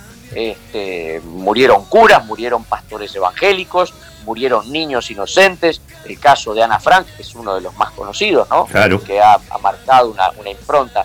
O sea, respeto tremendamente, comprendo, comprendo y, respeto la posición de los que lo quieren destruir, pero no la comparto en lo más mínimo porque es una versión anacrónica, es una versión retardataria y es una visión ignorante que nos pone a nosotros en un sitial que no queremos estar, que es que por destruir algo físico automáticamente se eliminó el mal. Como decir afrodescendiente y se acabó el, se acabó el racismo. Decir homosexual o gay y ya se acabó la homofobia. Decir matrimonio igualitario y ya se acabó la represión hacia dos personas del mismo sexo que se aman. O sea, los que creen que con una palabra nueva o quemando un símbolo van a revertir una injusticia, van a contrarrestar la represión y van a hacer surgir la libertad, no solo los, yo los trataría de, de inocentes, por no decirles idiotas, yo voy a decirle inocentes. Sin duda, aparte, aparte estaba pensando que se- sería paradójico para nosotros mismos también, ¿no? Esta semana tuvimos una semana muy removedora, sobre todo el 26 y el 27 de junio, ¿no? Rememorando Sí, lo que sucedió 50 hace años del 50 golpe de años. Exacto, exactamente. Y, y bueno, ver, ver con muy gratificante ver la imagen de, los presidentes Mujica, la calle, este, el presidente actual, la calle Pou, el presidente Sanguinetti, la memoria que hizo el presidente actual hacia los presidentes Jorge Valle y Tabaré Vázquez, eh, eso de que se sienten cuatro presidentes, en este caso de tres partidos distintos, a conmemorar un golpe de Estado, ¿no? A recordar lo que fue, es algo que yo no, yo, yo- yo les diría que solo en América solo se da en Uruguay, Sí. ¿ah? Porque el día, el día que asumió Biden, Trump no fue. El día que asumió Macri, Cristina no fue. El día que asumió Lula, Bolsonaro no fue. Sí. O sea, de, de qué, qué señal le estamos dando, qué señal le está dando la gente del poder al pueblo liso y llano, ¿eh? que cada vez se deja guiar más por rumores, cada vez se deja guiar más por pulsiones, cada vez se deja guiar más por manijas, qué señal le estás dando si los que son representantes nuestros democráticos, entre ellos, por más que discrepen, no se sienten en paz a recordar una época que fue más que nada de sangre, sudor y lágrimas y sufrimiento para muchos orientales y extranjeros, porque muchos extranjeros también sufrieron la represión acá, y ni que hablar los uruguayos, la mitad de los desaparecidos uruguayos murieron del lado argentino, sin ir más lejos, eh, es el, el Toba ¿no? y Selman Miquelín, Claro. ¿no? Gutiérrez Ruiz. O sea, este, es, eh, la memoria está viva todavía y está bueno que se recuerde, que se conmemore y que se mantenga, obviamente, el respeto que se le debe, porque la musa Clio merece ese respeto. Bien. Yendo por otros caminos. Sos un hombre del Partido Colorado, Diego. Este, ¿Cómo ves la renovación de, de tu partido? Primero que no hay renovación ninguna, hay que ir a- a- al medio de, a- hay que ir al medio de América, buscar la fuente de la juventud, darse la sanguinetti y rejuvenecerlo a 20 años. Sí. Eso sería un, eso sería un buen. Claro, los españoles lo intentaron, no lo lograron. Bueno, veremos a ver si intentamos nosotros y haremos el camino del Inca. Este, renovación hay poca, renovación hay poca. El, el- el gobierno está sufriendo, el gobierno, el Partido Colorado está sufriendo eh, lo que es el desgaste de 150 años de gobierno. Sí, sí. O sea, este, dejémonos de pavada, ¿no? Si bien es verdad, como dicen algunos, que el Partido Colorado fue el único que dio golpe de Estado en el Uruguay, sí, claro, gobernó 150 años, hubo facciones que adquirieron cierto poder y un golpe de Estado, pero dentro del mismo Partido Colorado surgió la oposición que los derrocó. Sin ir más lejos, el golpe de Estado del 33, Claro. no lo derrocan los blancos ni los socialistas. Al golpe de Estado del 33 de Terra lo derrocan los ballistas de Valdomir. Sí, sí. ¿ah? Entonces, eh, el primer, cuando, el, cuando en febrero, el fe- famoso febrero amargo del 73, donde ya las Fuerzas Armadas comienzan a estar en el candelero político, los primeros en renunciar son los ministros ballistas, entre Claro. los cuales estaba el actual expresidente Julio María Sanguinetti. O sea, Sí, sí. le sacan la pata ballista y socialdemócrata a un gobierno que iba pintándose el autoritarismo y que obviamente no era lo que nosotros queríamos. Y agrego, en el 33 murió ametrallado Julio César Grauer, a cuyo honor estaba el cilindro municipal, ¿ah? Sí, se, se suicidó Baltasar Brum y Sí, tuvo claro. que emigrar a la Argentina Luis Valle con toda su familia, entre ellos un pequeño Jorge Valle en sus brazos. O sea, el que me venga a decir que, como, como cuestión absolutista, que yo soy partidario del único partido que dio golpe de Estado, sí, pero vamos a leer todo, vamos a leer toda la historia. ¿ah? No vamos a leer solo que Caperucita llegó a la casa de la abuela y encontró al lobo. Vamos a ver qué pasó antes y qué pasó después. Porque gente que se la jugó como los ballistas, como Vasconcellos, que fue proscrito, Jorge Valle, el primer preso político Sí. que tuvo el Uruguay, y el Sí. miedo que le tenían las Fuerzas Armadas a Jorge Valle, ¿no? El propio Selmar, que venía de las tiendas ballistas, Álvaro Valle, o sea, mientras que otros que se decían progresistas, cuando surgió un movimiento militar pseudo progresista liderado por, el, por Gregorio Álvarez, la cúpula del PIT-CNT y del Partido Comunista se sentó con ellos a debatir si apoyaban o no los comunicados 4 y 7 y los apoyaron, porque hay un titular del diario El Popular que dice Fuerzas Armadas y Pueblo. Sí, ¿Ah? O sea, en ningún momento los ballistas apoyamos las Fuerzas Armadas en el gobierno, al revés, nos retiramos y mal que nos costó porque no pudieron ejercer ninguno de ellos sus profesiones. Mientras que el doctor Vázquez, que Dios lo tenga en la gloria, con la relación que me unía a él, que era muy fraterna, el doctor Vázquez pudo ejercer como médico durante la dictadura, era ciudadano clase A durante la dictadura y tuvo un curso en Israel financiado por el gobierno de la dictadura que le permitió a él poner la clínica con la cual hasta el día de hoy vive toda su familia. O sea que hay que leer toda la historia ¿ah? y no atacar por atacar. Porque, como dijo Humberto Eco, las redes sociales le han dado voces a los idiotas. Sí, es verdad. Al que antes tomaba una copita y acodado en el bar decía cualquier estupidez y eso quedaba ahí. Ahora no. Ahora con las redes sociales se cancela gente, se deja gente sin trabajo, se deja gente en el ostracismo, se manejan nombres de hombres, mujeres, políticos, deportistas, este, gente pública y gente privada, se le hace pelota la vida y después no hay vuelta atrás. O sea, la ignorancia es la peor enemiga de la convivencia en paz. Por eso yo cada vez que veo que alguno dice alguna de esas pavadas, le digo, con todo el respeto, les mando la bibliografía, le digo, lea esto, mire que no es de un historiador colorado, ¿eh? esto es de un blanco, esto es de un socialista, esto es de un comunista, léalo y después charlamos. ¿ah?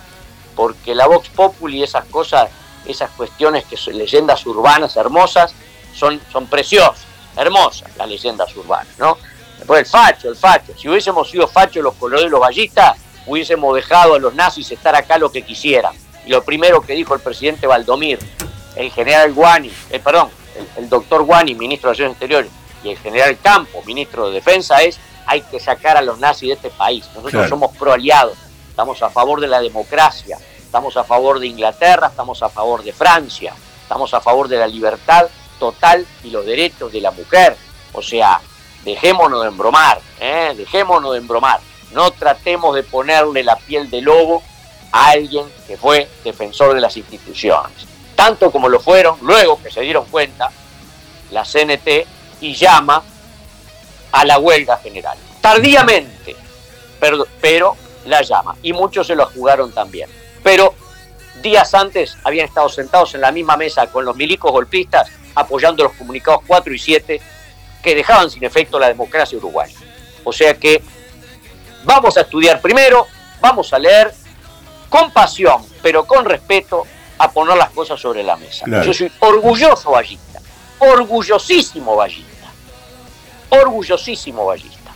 Y lo seguiré siendo, por lo menos filosóficamente, hasta el último día, habiendo votado en el 2004 al Frente Amplio, por ejemplo. Porque yo soy ballista, pero no soy genuflexo. Yo soy ballista, pero no soy chupamedia ni alcahuete. Si yo veo que el país está mal y necesito un cambio, lo voto. En Claro. aquel momento, no me olvido más, ¿eh? este, fui a, un club del Frente Amplio allá en, en Positos, ya la, la- fallecida senadora, este, eh, la senadora de por, por Astori, me, acuerdo ahora el, el apellido de ella, este, eh, una cra, era una, una bestia, agarra, me recibe, tomamos un café y digo, mire, yo soy así, me dice, sí, ya sé, me dice, yo soy colorado. Digo, bueno, deme esa lista porque yo quiero quiero darle una oportunidad a esta congregación política para que pueda ejercer el, el gobierno. ¿ah?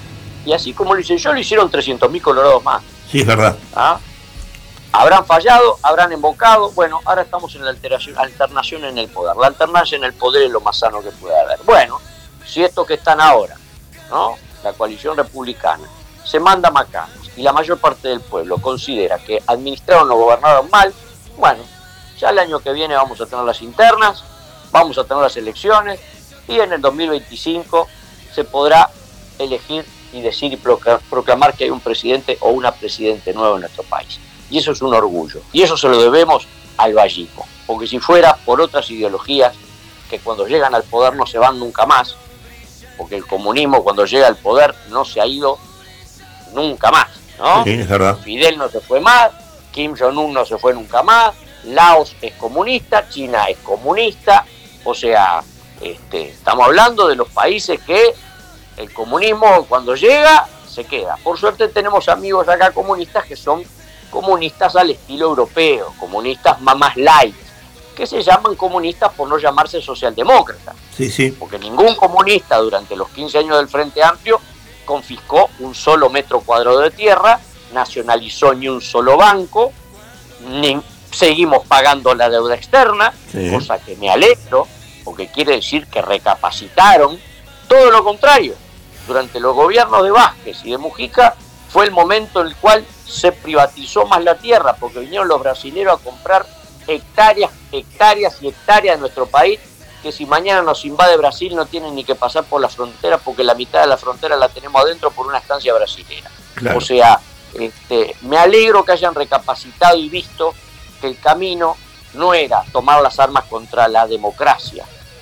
Y me encantó ver al presidente Mujica diciendo, hablando de respeto, hablando de tolerancia y hablando de que nunca se debe perder esa cosa de discutir con altura, con argumentos, con pasión. Y a veces está golpeando la mesa, pero nunca con el agravio. Porque el agravio no es argumento. Todo lo contrario. El agravio es que me quedé sin argumentos que decir y entonces te critico a vos como persona. ¿Mm?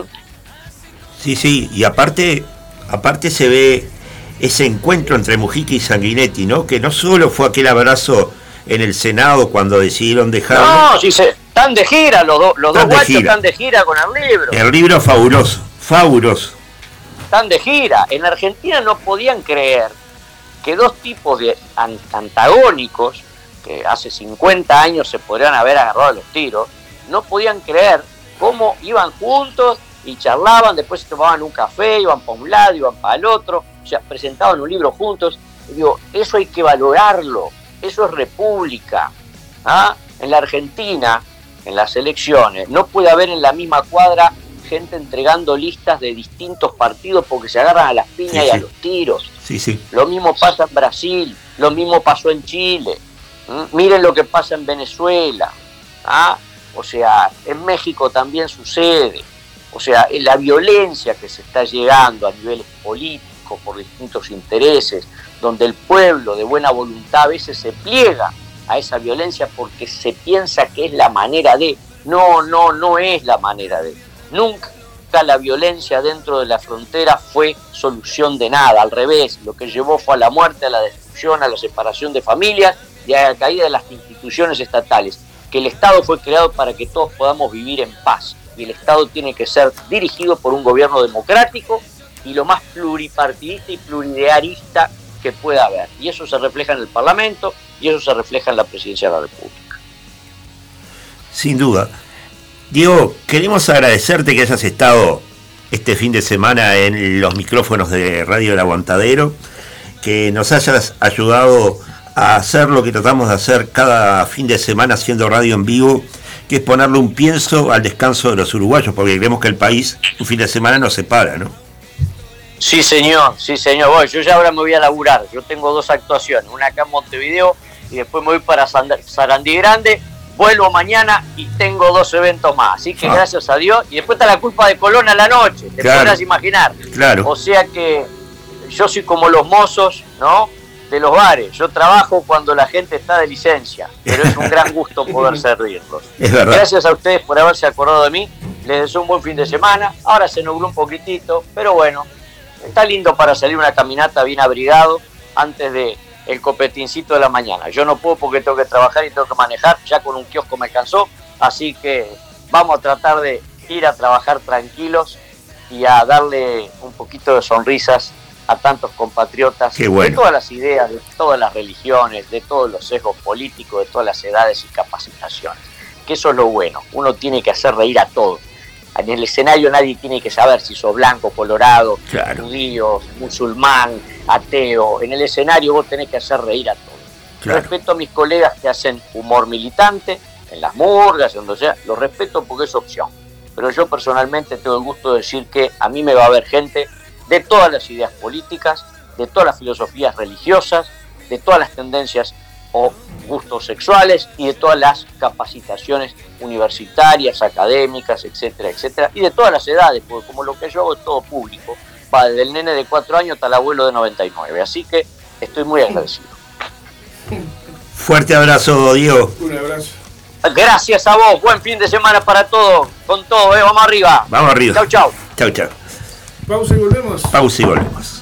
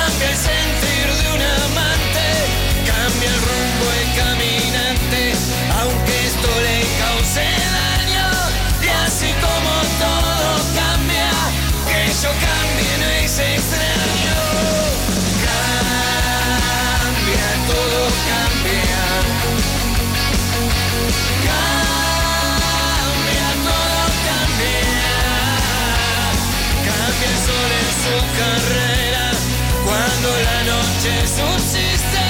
Cambia la planta y se viste de verde la primavera. Cambia el pelaje la fiera. Cambia el cabello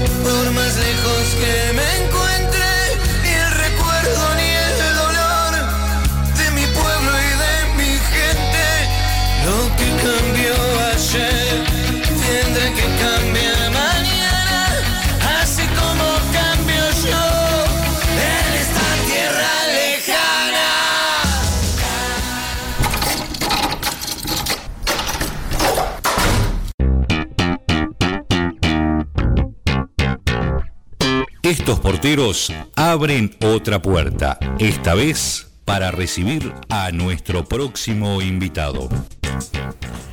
Y seguimos en la conspiración de los porteros aquí en Radio El Aguantadero desde el pueblo Victoria, Montevideo, República Oriental del Uruguay.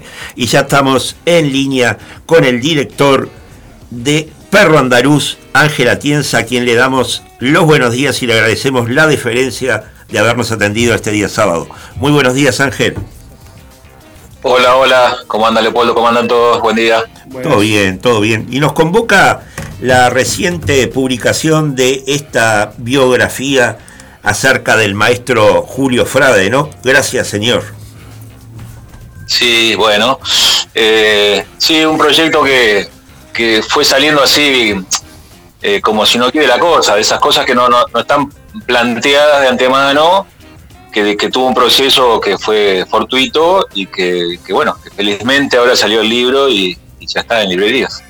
Sí, él ya lo había anunciado en una entrevista, yo creo recordar, allá por el 2021.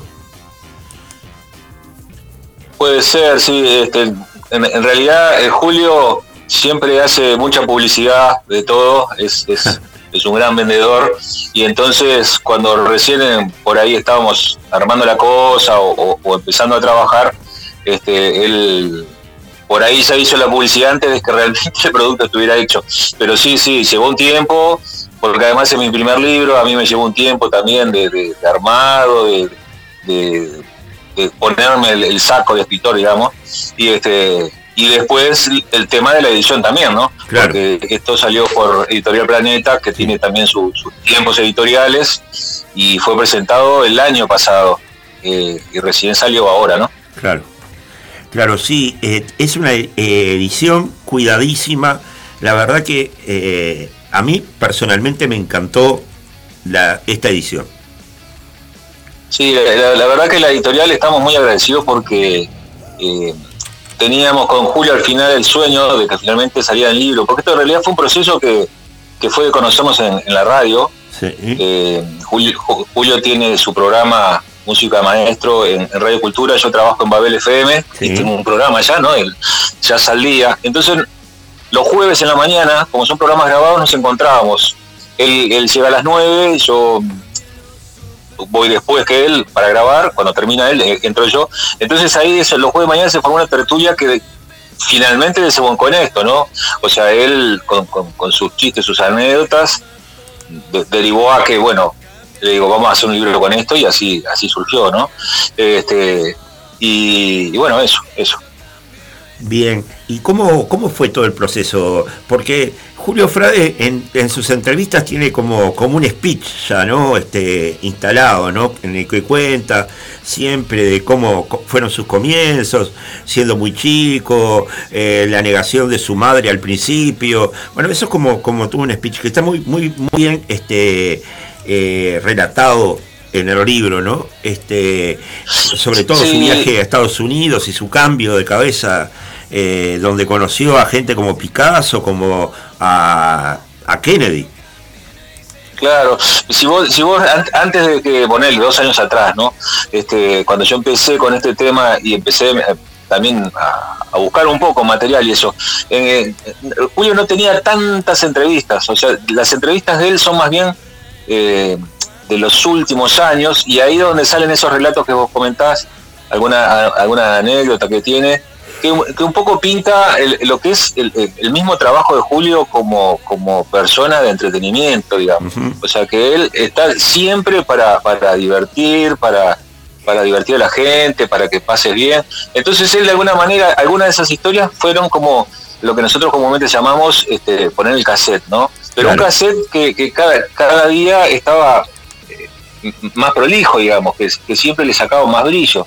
Entonces después yo con, estos encuentros en la radio, como yo soy buscador de, historias y me interesa todo el tema de la música y, tener un, una persona como él con una memoria, pero que es increíble, le fui llevando planteamientos míos de cosas que yo quería saber. Entonces el, el libro en realidad es un libro que yo quería tener yo y que nadie lo escribía Así que lo, lo, que se hizo fue, bueno, esas anécdotas que vos comentás, que, que, que, ya se conocen en algunas entrevistas, por supuesto que están, pero yo le, le saqué un montón de cosas a raíz de, de, de, querer saber yo sobre otros músicos, sobre cosas que pasaban en determinado momento, incluso si te fijas en el libro, un- una cosa que me preocupé fue armar un telecataplón entero, digamos, Sí. o sea, que la gente supiera cómo era un programa. Sí, los primeros de Telecataplum, que todo el mundo habla que fue el gran programa de televisión, pero nadie lo vio, o sea, este, diga- digamos los más veteranos.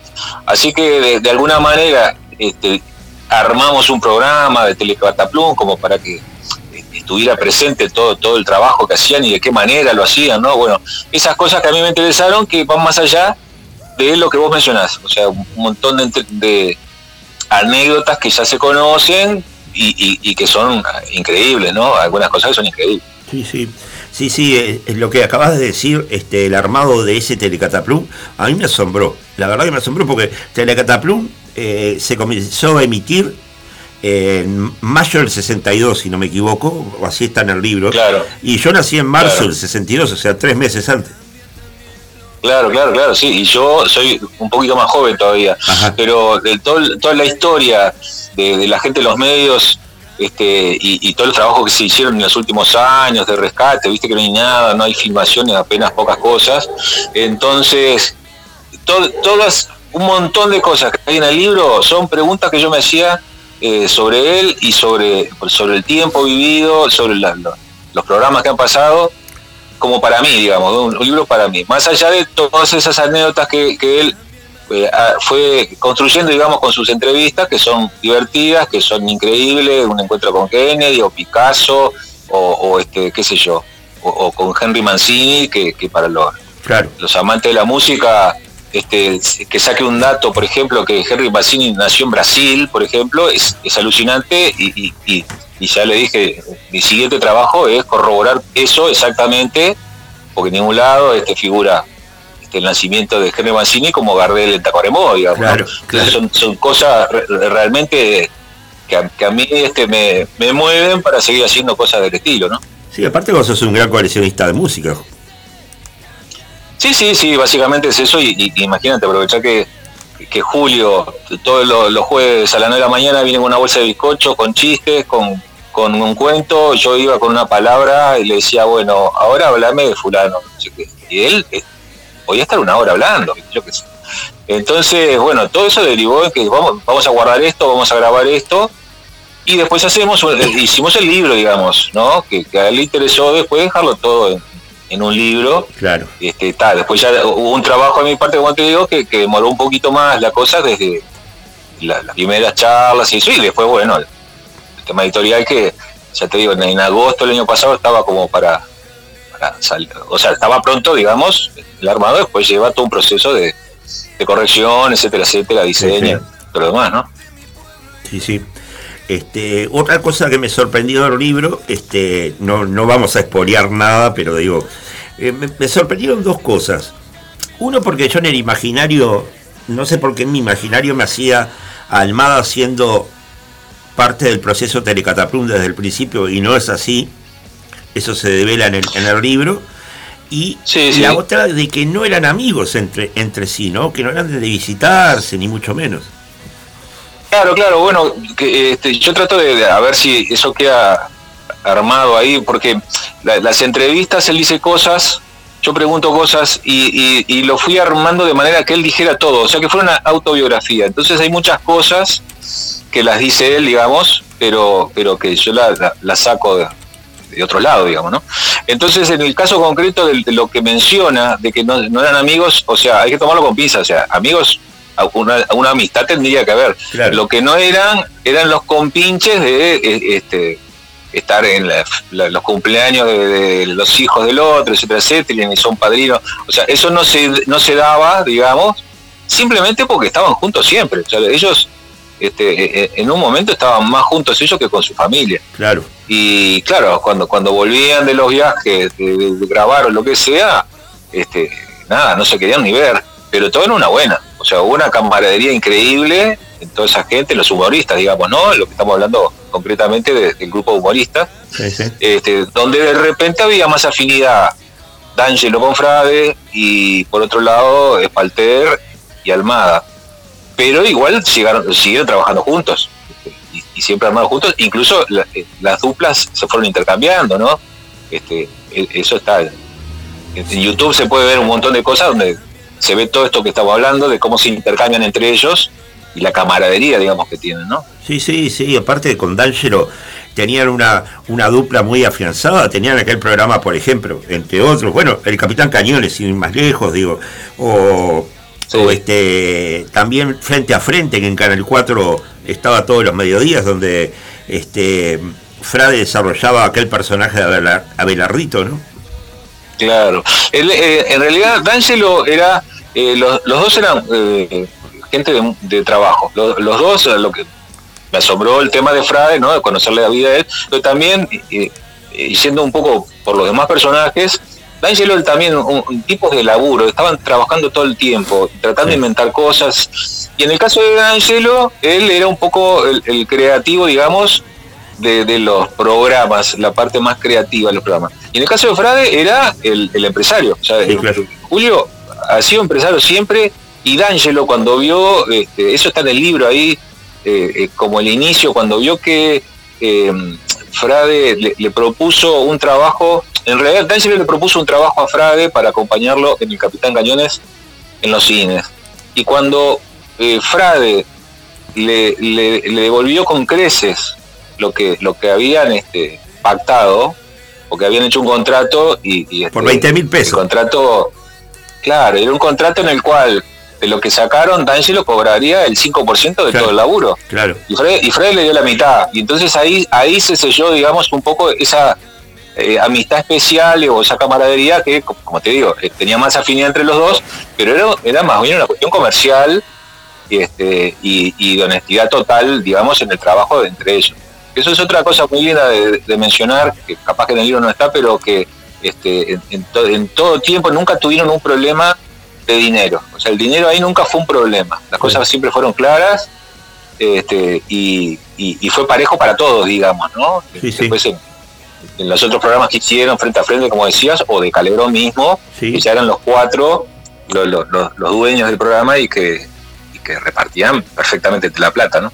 Sí, sí, es más, este, los cuatro, tanto D'Angelo como Spalter, como Frade, como Almada, también supieron brillar en otros países como Chile también, aparte de Argentina, ¿no? Sí, sí, bueno, sobre todo Fra- Frade no fue tanto, este, Frade en ese caso no fue tanto, pero, pero sí, sí, este, lo- los otros tres estuvieron este, mucho trabajo en, en Chile, sí, sí.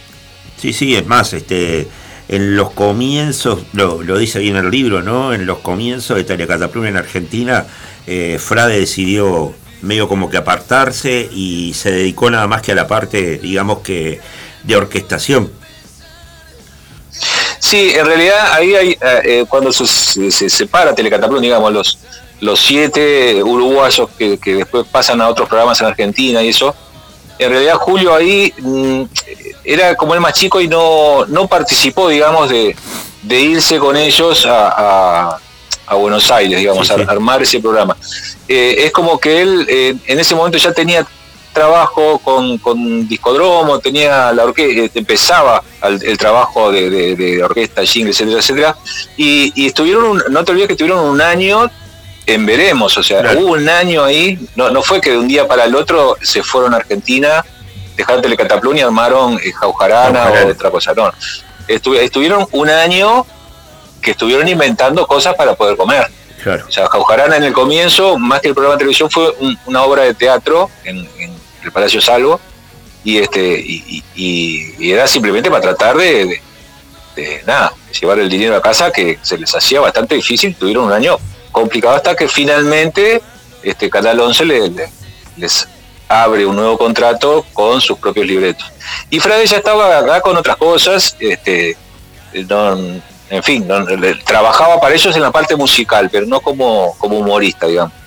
Claro, claro, sí, sí, sí. Es más, este, hay un, hay una mención de genitrailes en, en, en ese, eh, mucho después, ¿no? Que, que llega a decir, bueno, eh, no tendría que haber formado parte de- de ese equipo. Bueno, eso son cada una, claro, eh, eh, eh, eso puntualmente en lo que fue la separación La separación. Sheck. Claro, este, eh, eso es una cosa que queda muy entre ellos nunca se, se habló abiertamente, pero tampoco hubo una pelea en sí, digamos, ¿no? Este, todo, el- todo el- es- ese tema puntual, hay, hay dos cosas ahí no resueltas, una cosa es el dinero y otra cosa es la creatividad.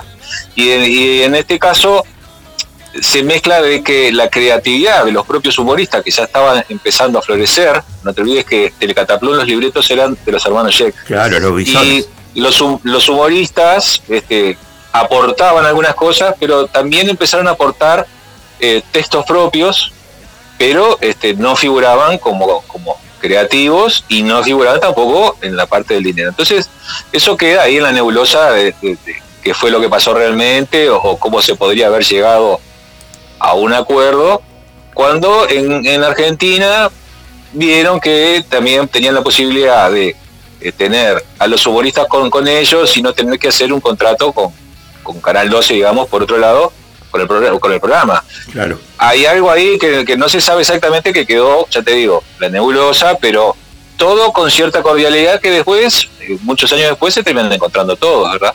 O sea que hay- había también cierta caballerosidad con, con todo el tema. Este, de, de cuando vos querés arreglar algo y no llegas a algo concreto, bueno, entonces cuando se termina el contrato tenés la posibilidad de irte y, y- y probar otra cosa, que fue lo que hicieron.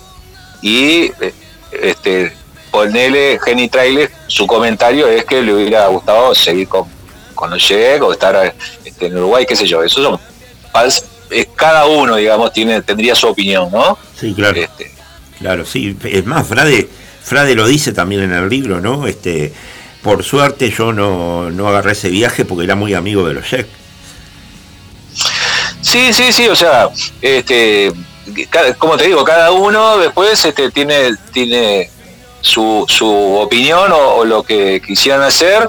Este, en el caso de Julio ya tenía otro trabajo y, y, de hecho tampoco participó, digamos, en la continuación de Telecataplún acá, porque Claro. Telecataplún siguió, este, pero ya no estaban, digamos, los principales humoristas y la cosa no, no, no cuajó, ¿no? Este, y Julio tuvo un tiempo, eh, o participó en algún programa esporádicamente, este, él estaba más por la parte musical, las grabaciones de algunas canciones y eso, Sí, sí. pero no eh, estuvo en el medio de la cosa, pero estuvo bien con todos, porque este, ya te digo, a, Canal 12 le siguió haciendo trabajos y a los humoristas, digamos, este, también le- les hacía las músicas, después con los otros programas, con, con eh, Humor, después también, o sea, algunas cosas le, le fue.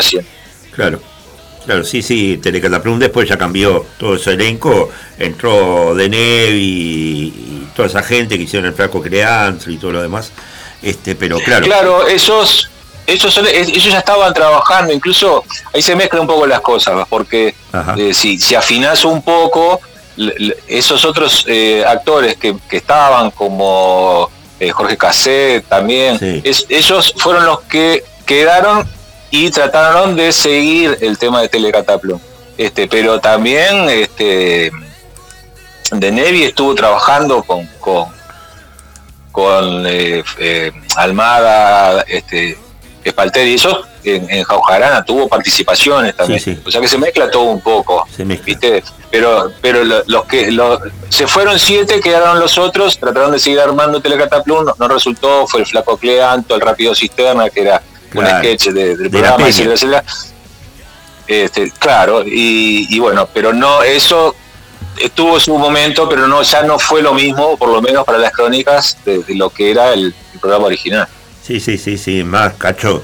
Cacho que es nombrado también por Frade. Hay, hay dos, dos, este, una que, que a mí me dejó se- serias dudas, este, que dice que Cacho, dice Frade que Cacho llegó al Uruguay escapando un poco del gobierno de Perón. Este, y Cacho lo cuenta de otra forma, digo, este, no, no es para entrar en discrepancias, digo, únicamente me, Bueno, sí, sí, Me- me- sí, sí, claro, no, o sea, yo no profundizo en eso, simplemente la palabra de Julio y este y después que quede entre, entre ellos hasta donde yo sé siempre hubo este buena camaradería, Sí, digamos. sí, sí, sí. Eh, Bueno. Más, de hecho, muchos de ellos trabajaron juntos, digo, ¿no? Pero, pero también eh, hace un- un- un- una división entre lo que fue Telecataplum y lo que era el show del mediodía, que ya también estaba en Canal 12, ¿no? Dice, era un poco como una payada Sí, claro. ese programa. Ah, bueno, sí, sí, pero este, eso corre por cuenta de Julio y en, en cierta medida también tiene un poco de razón, porque en realidad este, el- el- hasta donde yo puedo apuntar, el show del mediodía se juntaban este, a ver qué pasaba. Sí, no sí, no había una cosa muy concreta y este y, y- y aparecían y desaparecían muchas veces personajes por poco tiempo, no, no era algo como lo que era Telecataplum, que era absolutamente libretado todo. Sí, sí. O sea, este, eh, estaba todo medido este, segundo a segundo, porque no te olvides que la tecnología en aquel momento no permitía este recorto y pego o grabaciones Sí. y, y era todo en vivo. Entonces eh, había que medir muy bien todo, la luz. Ellos ensayaban todo eso antes para que cuando se salía al aire eh, quedaba impecable.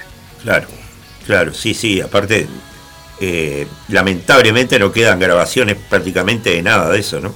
Hay unas pocas, muy No, no, pocas no, cosas claro. esporádicas de Telecataplum. Claro, lo que queda son algunas filmaciones que ellos usaban para poder hacer eh, cambios de, de- de escenario, Sí, porque en, en- en algún momento del programa ponían esa película, que eran películas que armaban, y, y esas películas eh, la- las repitieron varias veces, o sea, no es que hicieron una película y fue un solo programa, no, esa película la usaron este, o, o meses adelante, hacían, no sé, siete, ocho, nueve películas, de las cuales quedan dos o tres nomás, que son las que conocemos, sí, sí, este, que, que han sido pasadas, la del, la del juego de- del fútbol, este, sí. de Cristóbal Colón contra los indios y todo eso. Pero esas eran de películas Caminos, que, monopatín. Patrulla de Caminos también. Esas películas lo que servían era que en ese momento, en, en esos minutitos, cambiaban el escenario, este, eh, rearmaban el escenario dentro del canal para eh, la obra final que siempre cerraban como, como una especie de comedia musical. Y claro, este, necesitaban rearmar todo, bueno, metían esa película y después iban a esa otra escena final. Sin duda. Eh, Ángel, queremos agradecerte que hayas estado este sábado en los micrófonos de Radio El Aguantadero. Eh, bueno, eh, decirle al público que se haga de este libro, porque la verdad que es una maravilla. Eh, creo que junto con el libro que sacó Doldán el, el año pasado de Cacho, este le suma muchísimo a completar Bueno. una parte de la historia televisiva del, del país y ni hablar Fraden lo que es a la música, ¿no? Y este y Bueno, bueno, bueno, bueno. este agradecerte, agradecerte este libro también, ¿no? No, no, bueno, yo, yo te, te doy las gracias, te, te- te agradezco la- este, que, que realmente te haya gustado el libro, espero que le guste a la gente también y como te digo, es eh, como las cosas que yo más o menos me embarco, como debe ser siempre es la pasión. Entonces, yo me terminé apasionando con esto primero este, por, por, por a mí, conocimiento de, de- de un montón de historias, pero después tratar de que el libro estuviera hecho de la mejor manera, Claro.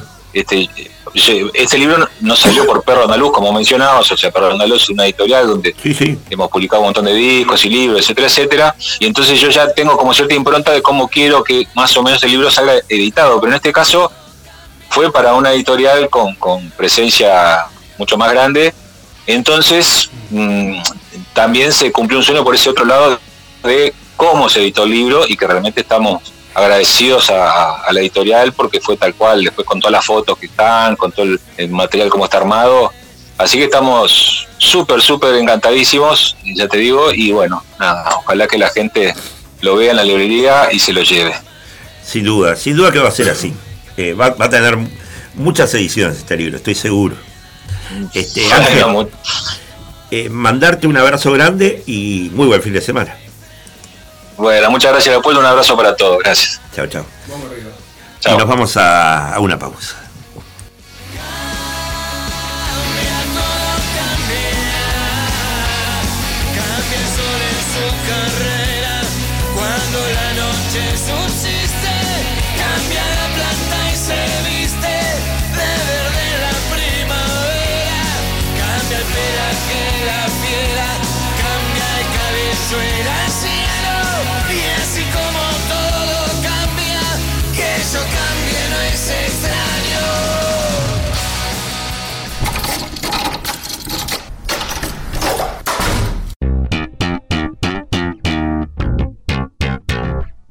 Estos porteros abren otra puerta, esta vez para recibir a nuestro próximo invitado.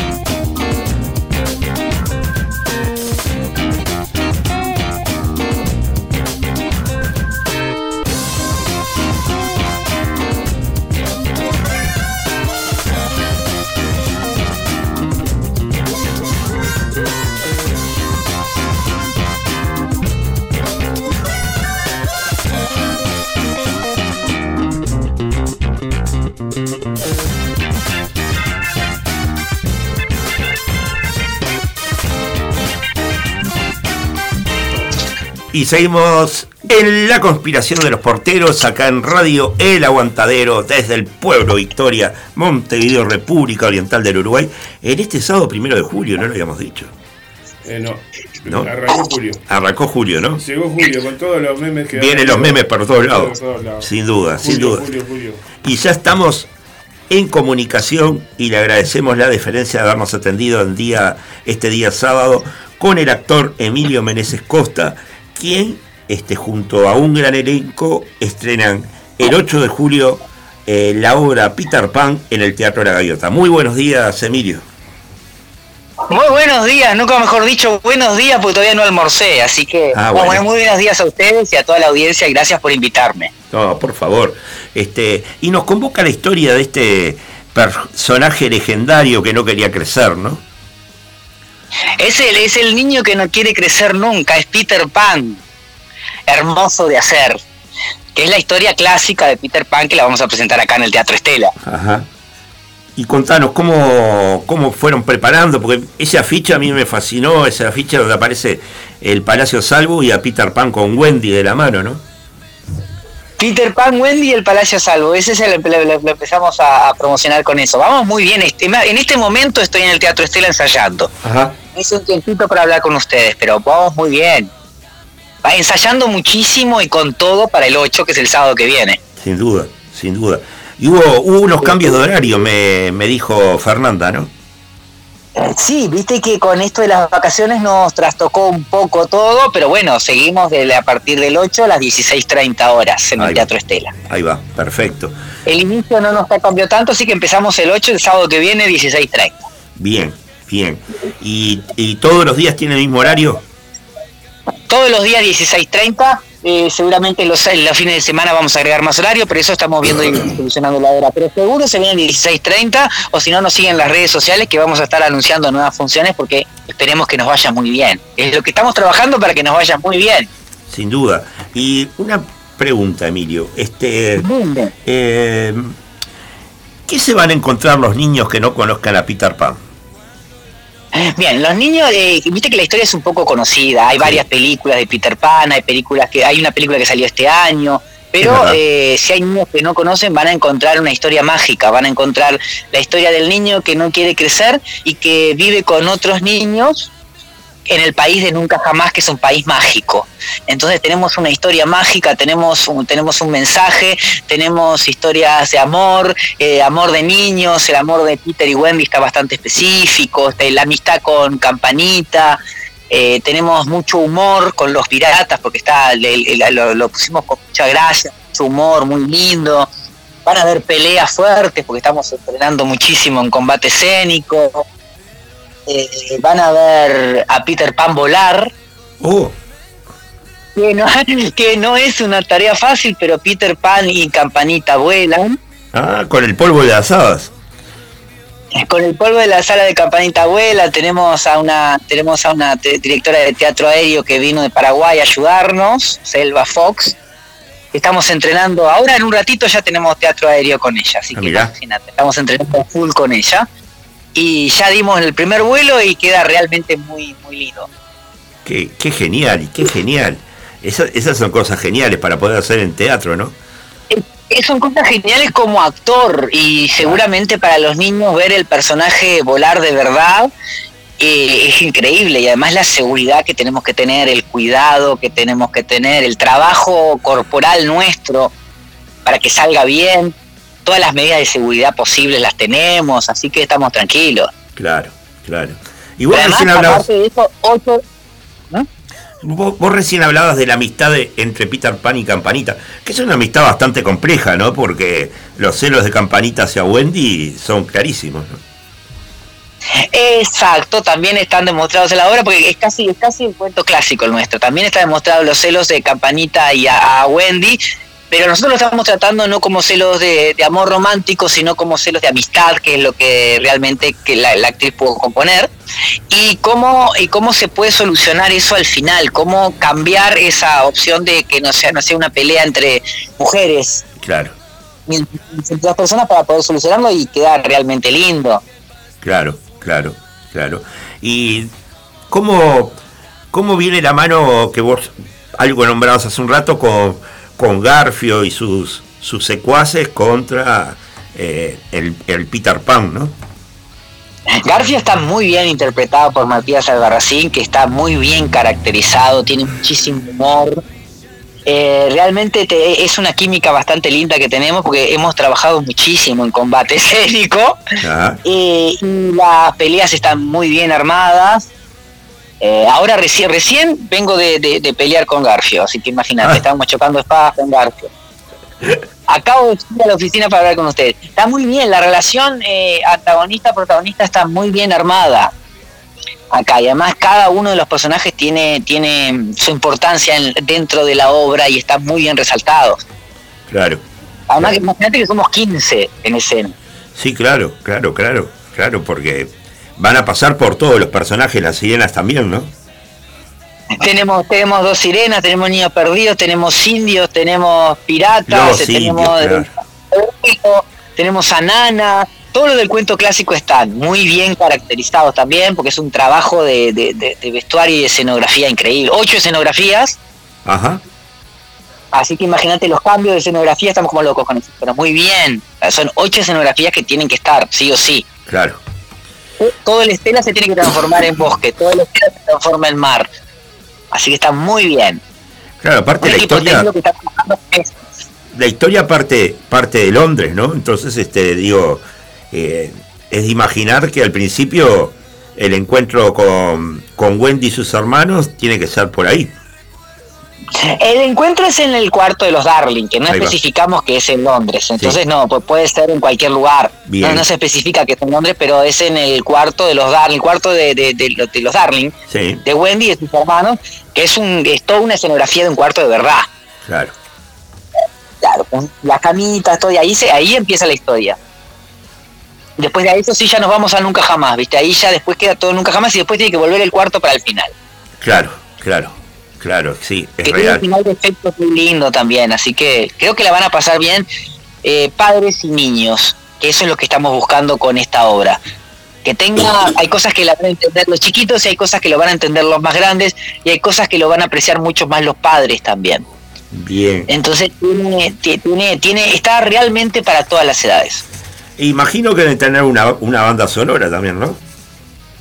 Eh, banda, la banda sonora original también, así que no, no escatimaron en gastos sacando el estilo. ¿Así? Sí, banda sonora original, sí, sí, sí. Mira qué bien, mira qué bien.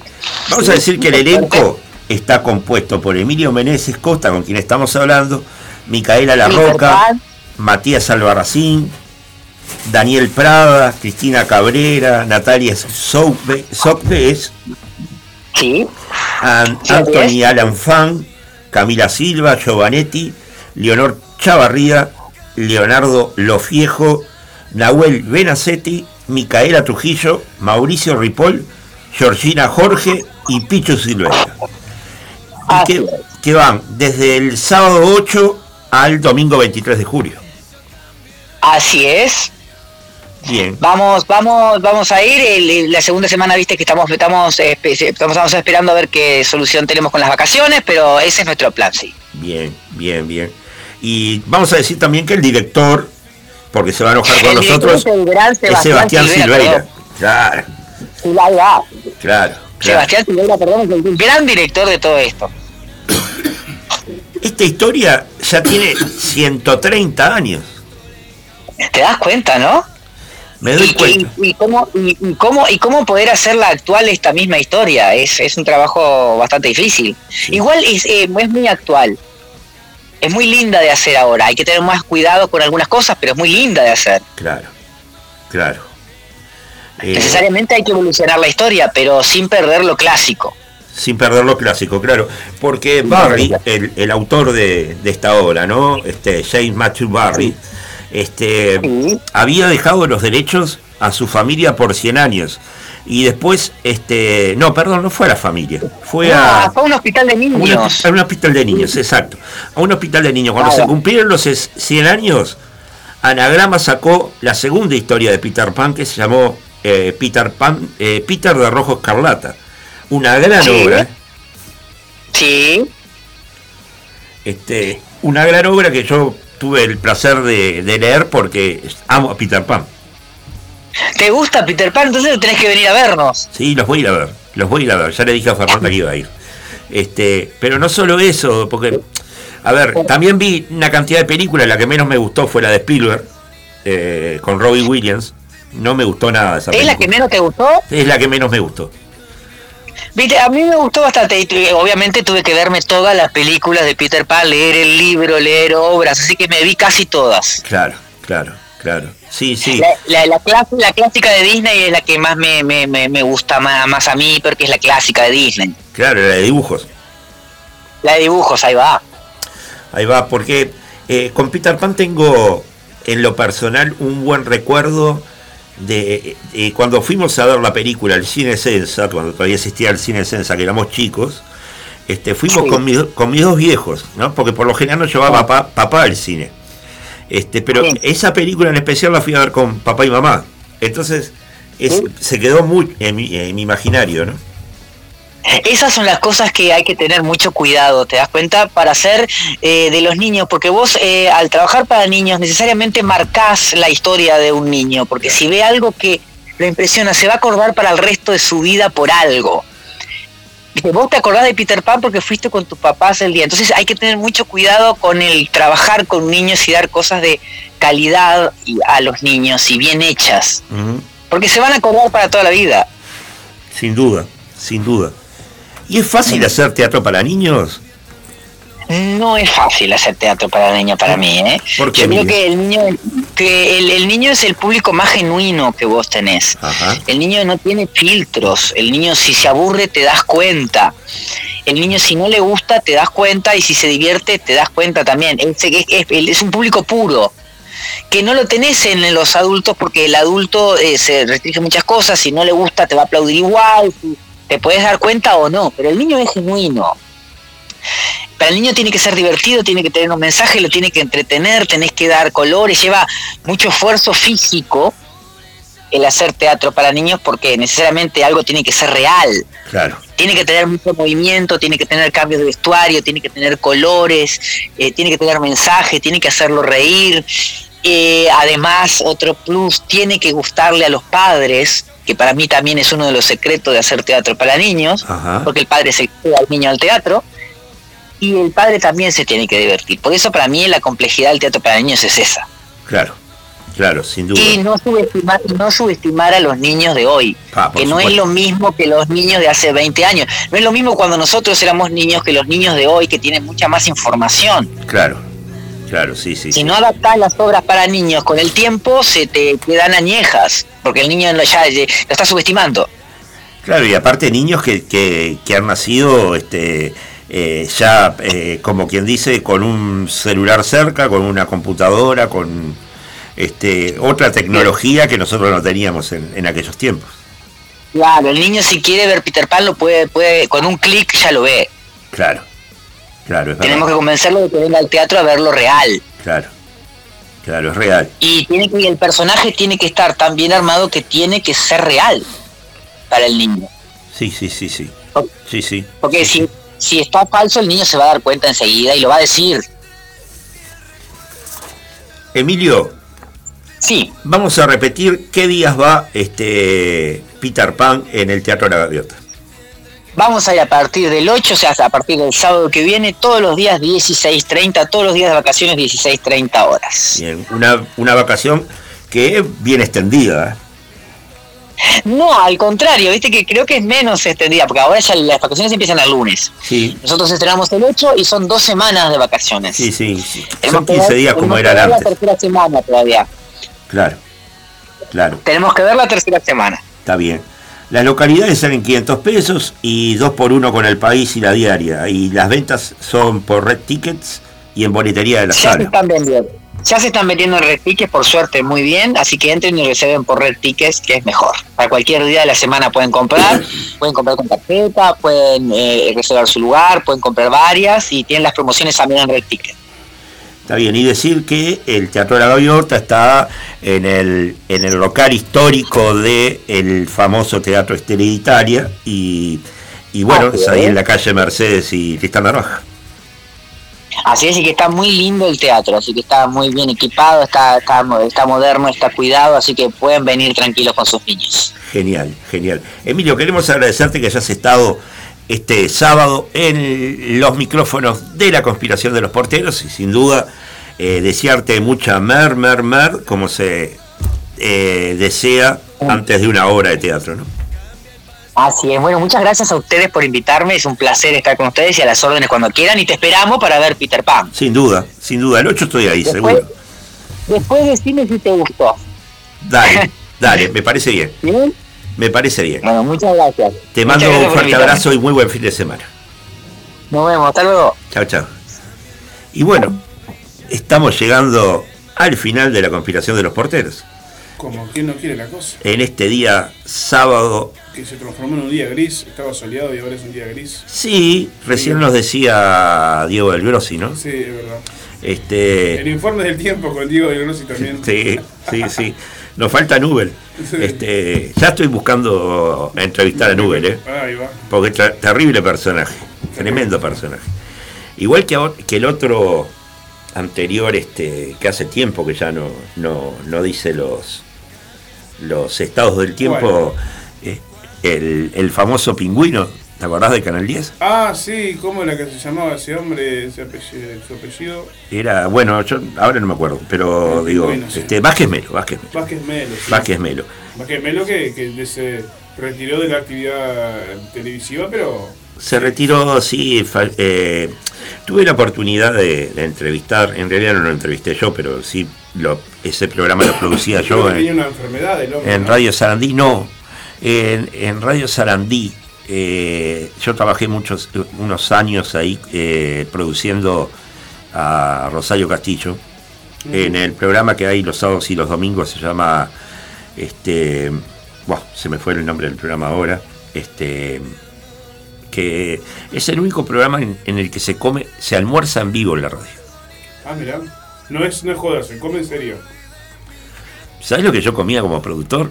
No. cada tantos sábados pez espada Es espada. sí Eh, te traen la comida de, de un restaurante que, que está en el Parque Rodó Sí.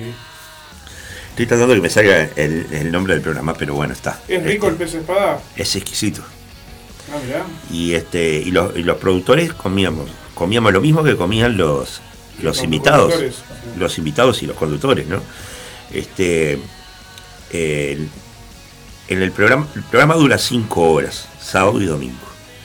Y se hace una entrevista de dos horas eh, aproximadamente ahora la, la aumentaron un poco más este en la cual primero se, se almuerza, ¿no? Acompañado con un buen vino y todo lo demás, y después se toma un cafecito y yo qué sé, con el postre, este, y bueno, en el, en el remis, mirá, Un servicio de catering tremendo tiene que tener ahí. sí, mirá, mirá el lujo, ¿no? O sea, el remis pasaba a buscar a Rosario, Rosario pas- me pasaba a buscar en el remis a mi casa, Y yo le decía, a las 10 de la mañana tenemos que estar en la radio. El programa empieza a la 1. Este, y yo más que nada lo hacía para ir a ver a Jaime Clara trabajar en vivo y en directo. Que para mí es el mejor programa cultural que hay en, en la radio hace muchos años. El sábado Sarandí. Y, y me fascinaba ver a, a Jaime Clara que trabaja solo. Entre los cortes sale del programa, edita la- los llamados de los, de los oyentes y vuelve a entrar, los pasa, se hace las entrevistas solo, se lee todo y es terrible gente. Mirá. Y después empezaba el programa, ¿no? Y bueno, llegaba la comida en el mismo eh, remis que nos traía, llegaba la comida del restaurante. Pero antes se le preguntaba, se le daba la carta a los invitados, se le preguntaba en la semana qué querían comer y todo lo demás. Por ejemplo, hubo un programa que llevé a Daniel Figares Sí. y Daniel pidió un parrillín, porque le gusta la carne, ¿no? Este, pero distintos, ¿no? Distintas cosas, porque por ejemplo en uno llevo un filósofo muy conocido con su esposa que es crítica en la diaria, este, Soledad Platero, Sí. y este y él había adelgazado porque el hijo siempre le, decía que estaba gordo y no sé cuánto Sandino Núñez es el Sí. filósofo. Este y no quiso comer nada. Estaba nervioso porque hubiera comida ahí no y entonces este después de la después que terminó el programa y eso se fue a la cocina y, Y con- y comió tranquilo no este o por ejemplo este esta mujer que, eh, que es escritora vigil que llegó toda señorada al programa no sé cuánto con el marido y dice cómo para mi marido no hay comida dice no pero te invitamos a vos. Este ese fue un programa fabuloso porque a ese programa ya estamos casi en hora. Este a ese programa hemos invitado se cumplían 90 y algo de años de, de la radio en Uruguay entonces a mí me invitaba a la señora radio que, y a la señora televisión, que es Cristina Morán, que estuvo acá en la conspiración de los porteros hace pocos días, ¿no? Este, y Cristina la noche anterior se cae y se quiebra un pie. Se- O se guinzó, no me O acuerdo. sea, de Cristina Morán saltamos a Mercedes Vigil. Esperá, entonces era el sábado. Me suena el teléfono, yo me estaba bañando. Y me dice Rosario, se cayó Cristina, no puede ir. Teníamos todo preparado. Y ¿a quién invitamos? Le digo. Miércoles. Entonces llamo a Milton Presa, que es el, el dueño del programa. Transformaciones es el programa. Transformaciones. Sí, y le digo, Milton, tenemos este problema. Eh, O sea, como Houston, tenemos un problema. Y este. Y, y dice, ¿qué hacemos, loco? Es el día del patrimonio. ¿Quién conseguimos hoy? Bueno, como es el día del patrimonio, le digo, vos que tenés el teléfono de Mercedes Vigil Llamara, la vamos a convidar a que hable acerca, cómo es el patrimonio de, de las letras, no me acuerdo qué era, o del idioma español, no me acuerdo bien. Este, llamala y este, yo llamo a Tabela. ¿A quién? A Tabela. A Tabela. No sabes lo que fue ese programa. Tabela, la Mercedes Vigil con cruces y todo, muy cristiana, no sé cuánto. Y Tabela que le canta la canción de las hermanitas del diablo, ¿viste? En, en guitarra. La loca se persignaba, ¿viste? Y el marido jugando con el celular, ¿viste? Aburrido como una ostra. Sí, sí. No, no. Eso- Esas fueron las grandes cosas de, de la, de la radio, de la radio. Y bueno, este, de eso a este salto, ¿no? Tener, hacer dos por tres entrevistas de obra de teatro, que a mí se, me- realmente, debo decir de que me encanta difundirlas, pero es medio complicado como para hacer, eh, porque llega un momento que ya esporías la obra, ¿viste? O sea, o- Claro. o un personaje clásico no hablar tiene... demasiado porque si no le quemás la mitad de la, la mitad de la hora. Totalmente. Y, y cuando presentas un libro, tampoco puedes expoliar demasiado. No. Este, La es que la gente lea el libro y se, se entere de lo que pasa Claro, ahí. por supuesto. Este, entonces son entrevistas que son más complicadas, no, no son tanto como la que hicimos hoy con Diego del Grossi, que fue la verdad, este, muy interesante, ¿no? Muy interesante. Sobre todo porque no lo, no lo entrevistamos desde el punto de vista de actor, comediante Claro. y demás. Y bueno, esas son las cosas que componen a poder hacer radio, este, y y eternalizar eso de la magia de la radio, ¿no? Porque a mí, por ejemplo, algo que me gusta también del aguantadero es que no tenemos cámaras acá. Ah, no. O sea que volvemos a la radio tradicional. Yo odio las cámaras, este, y que me, porque creo que le quitan magia a la cosa, ¿no? La- la- yo soy de la vieja escuela y considero que la radio es radio. La radio es radio. Si querés hacer, ah, si querés hacer este, o hacerte el influencer o hacerte el youtuber, hacelo, pero acá hacemos radio. Claro, por supuesto, por supuesto. Es otra cosa. Y bueno, vamos a ver qué nos depara el próximo sábado. Sí. Este, ya lo vengo armando. eh, vamos a ver que si llego a buen puerto, porque también hacer producción, cuatro o cinco invitados es medio Complicado, complicado, ¿no? sí, Pero, pero bueno, se hace con, con esfuerzo, con ganas y con, Con amor. con amor, que es el amor que uno le tiene a la radio, ¿no? y, y bueno, gracias por, por este nuevo fin de semana en el aguantadero. Nos despedimos. Buena vibra, gente. Bueno, mira, y si me permite usted, compañero, lo quiero comentarle a la gente que hoy no hay eh, programa siguiente a nosotros, el aguantadero vibra, ya que el pato está con una pequeña dolencia en la vista. Que se mejore. la vista. Y bueno, yo tampoco no ando en, en mis mejores días, así que Lo sé. ando un problema respiratorio, así que mejor, mejor quedarse quietito. Cuídate, cuídate porque viene, viene complicada la Viene mano. complicada la mano, sí, vamos a tratar de descansar un poco hoy. Está bien, perfecto. Saludos a todos los amigos de la conspiración. Nos vemos el próximo sábado.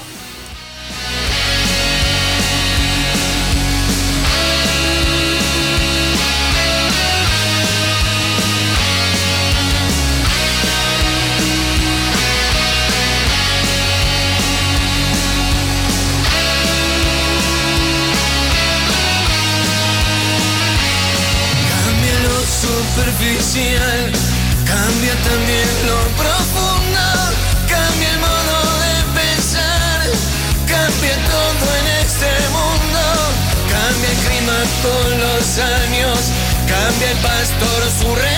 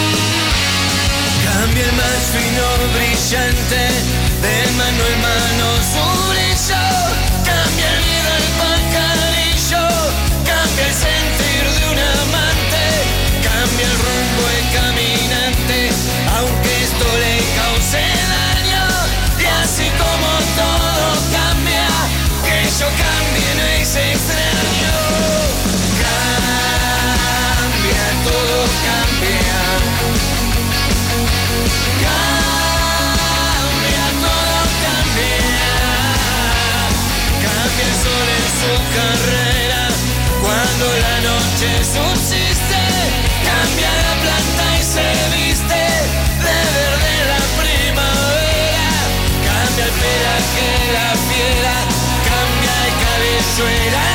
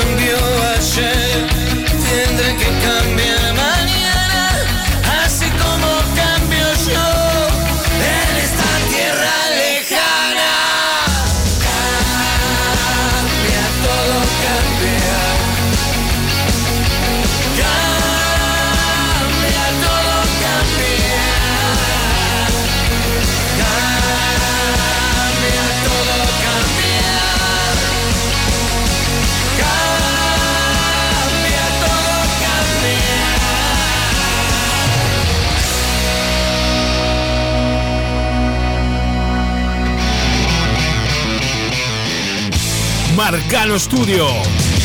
Arte sin fronteras. Aprende a pintar desde cero o adquirir nuevas técnicas. Pintura acrílica decorativa, óleos, acuarela, dibujo, pintura sobre tela, MDF y yeso. Solo necesitas tener ganas de desarrollar tu lado creativo.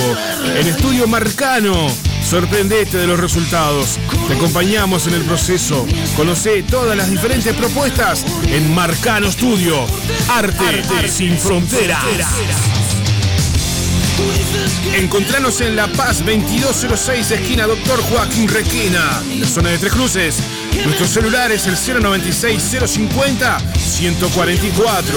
Buscanos en Instagram, marcanoestudio.art o Art Jesús Marcano. También vendemos insumos artísticos al mejor precio del mercado. Buscanos, eleginos. Marcano Studio. Arte, sin fronteras. Estás en Radio El Aguantadero. Fletes para bandas, El Terco.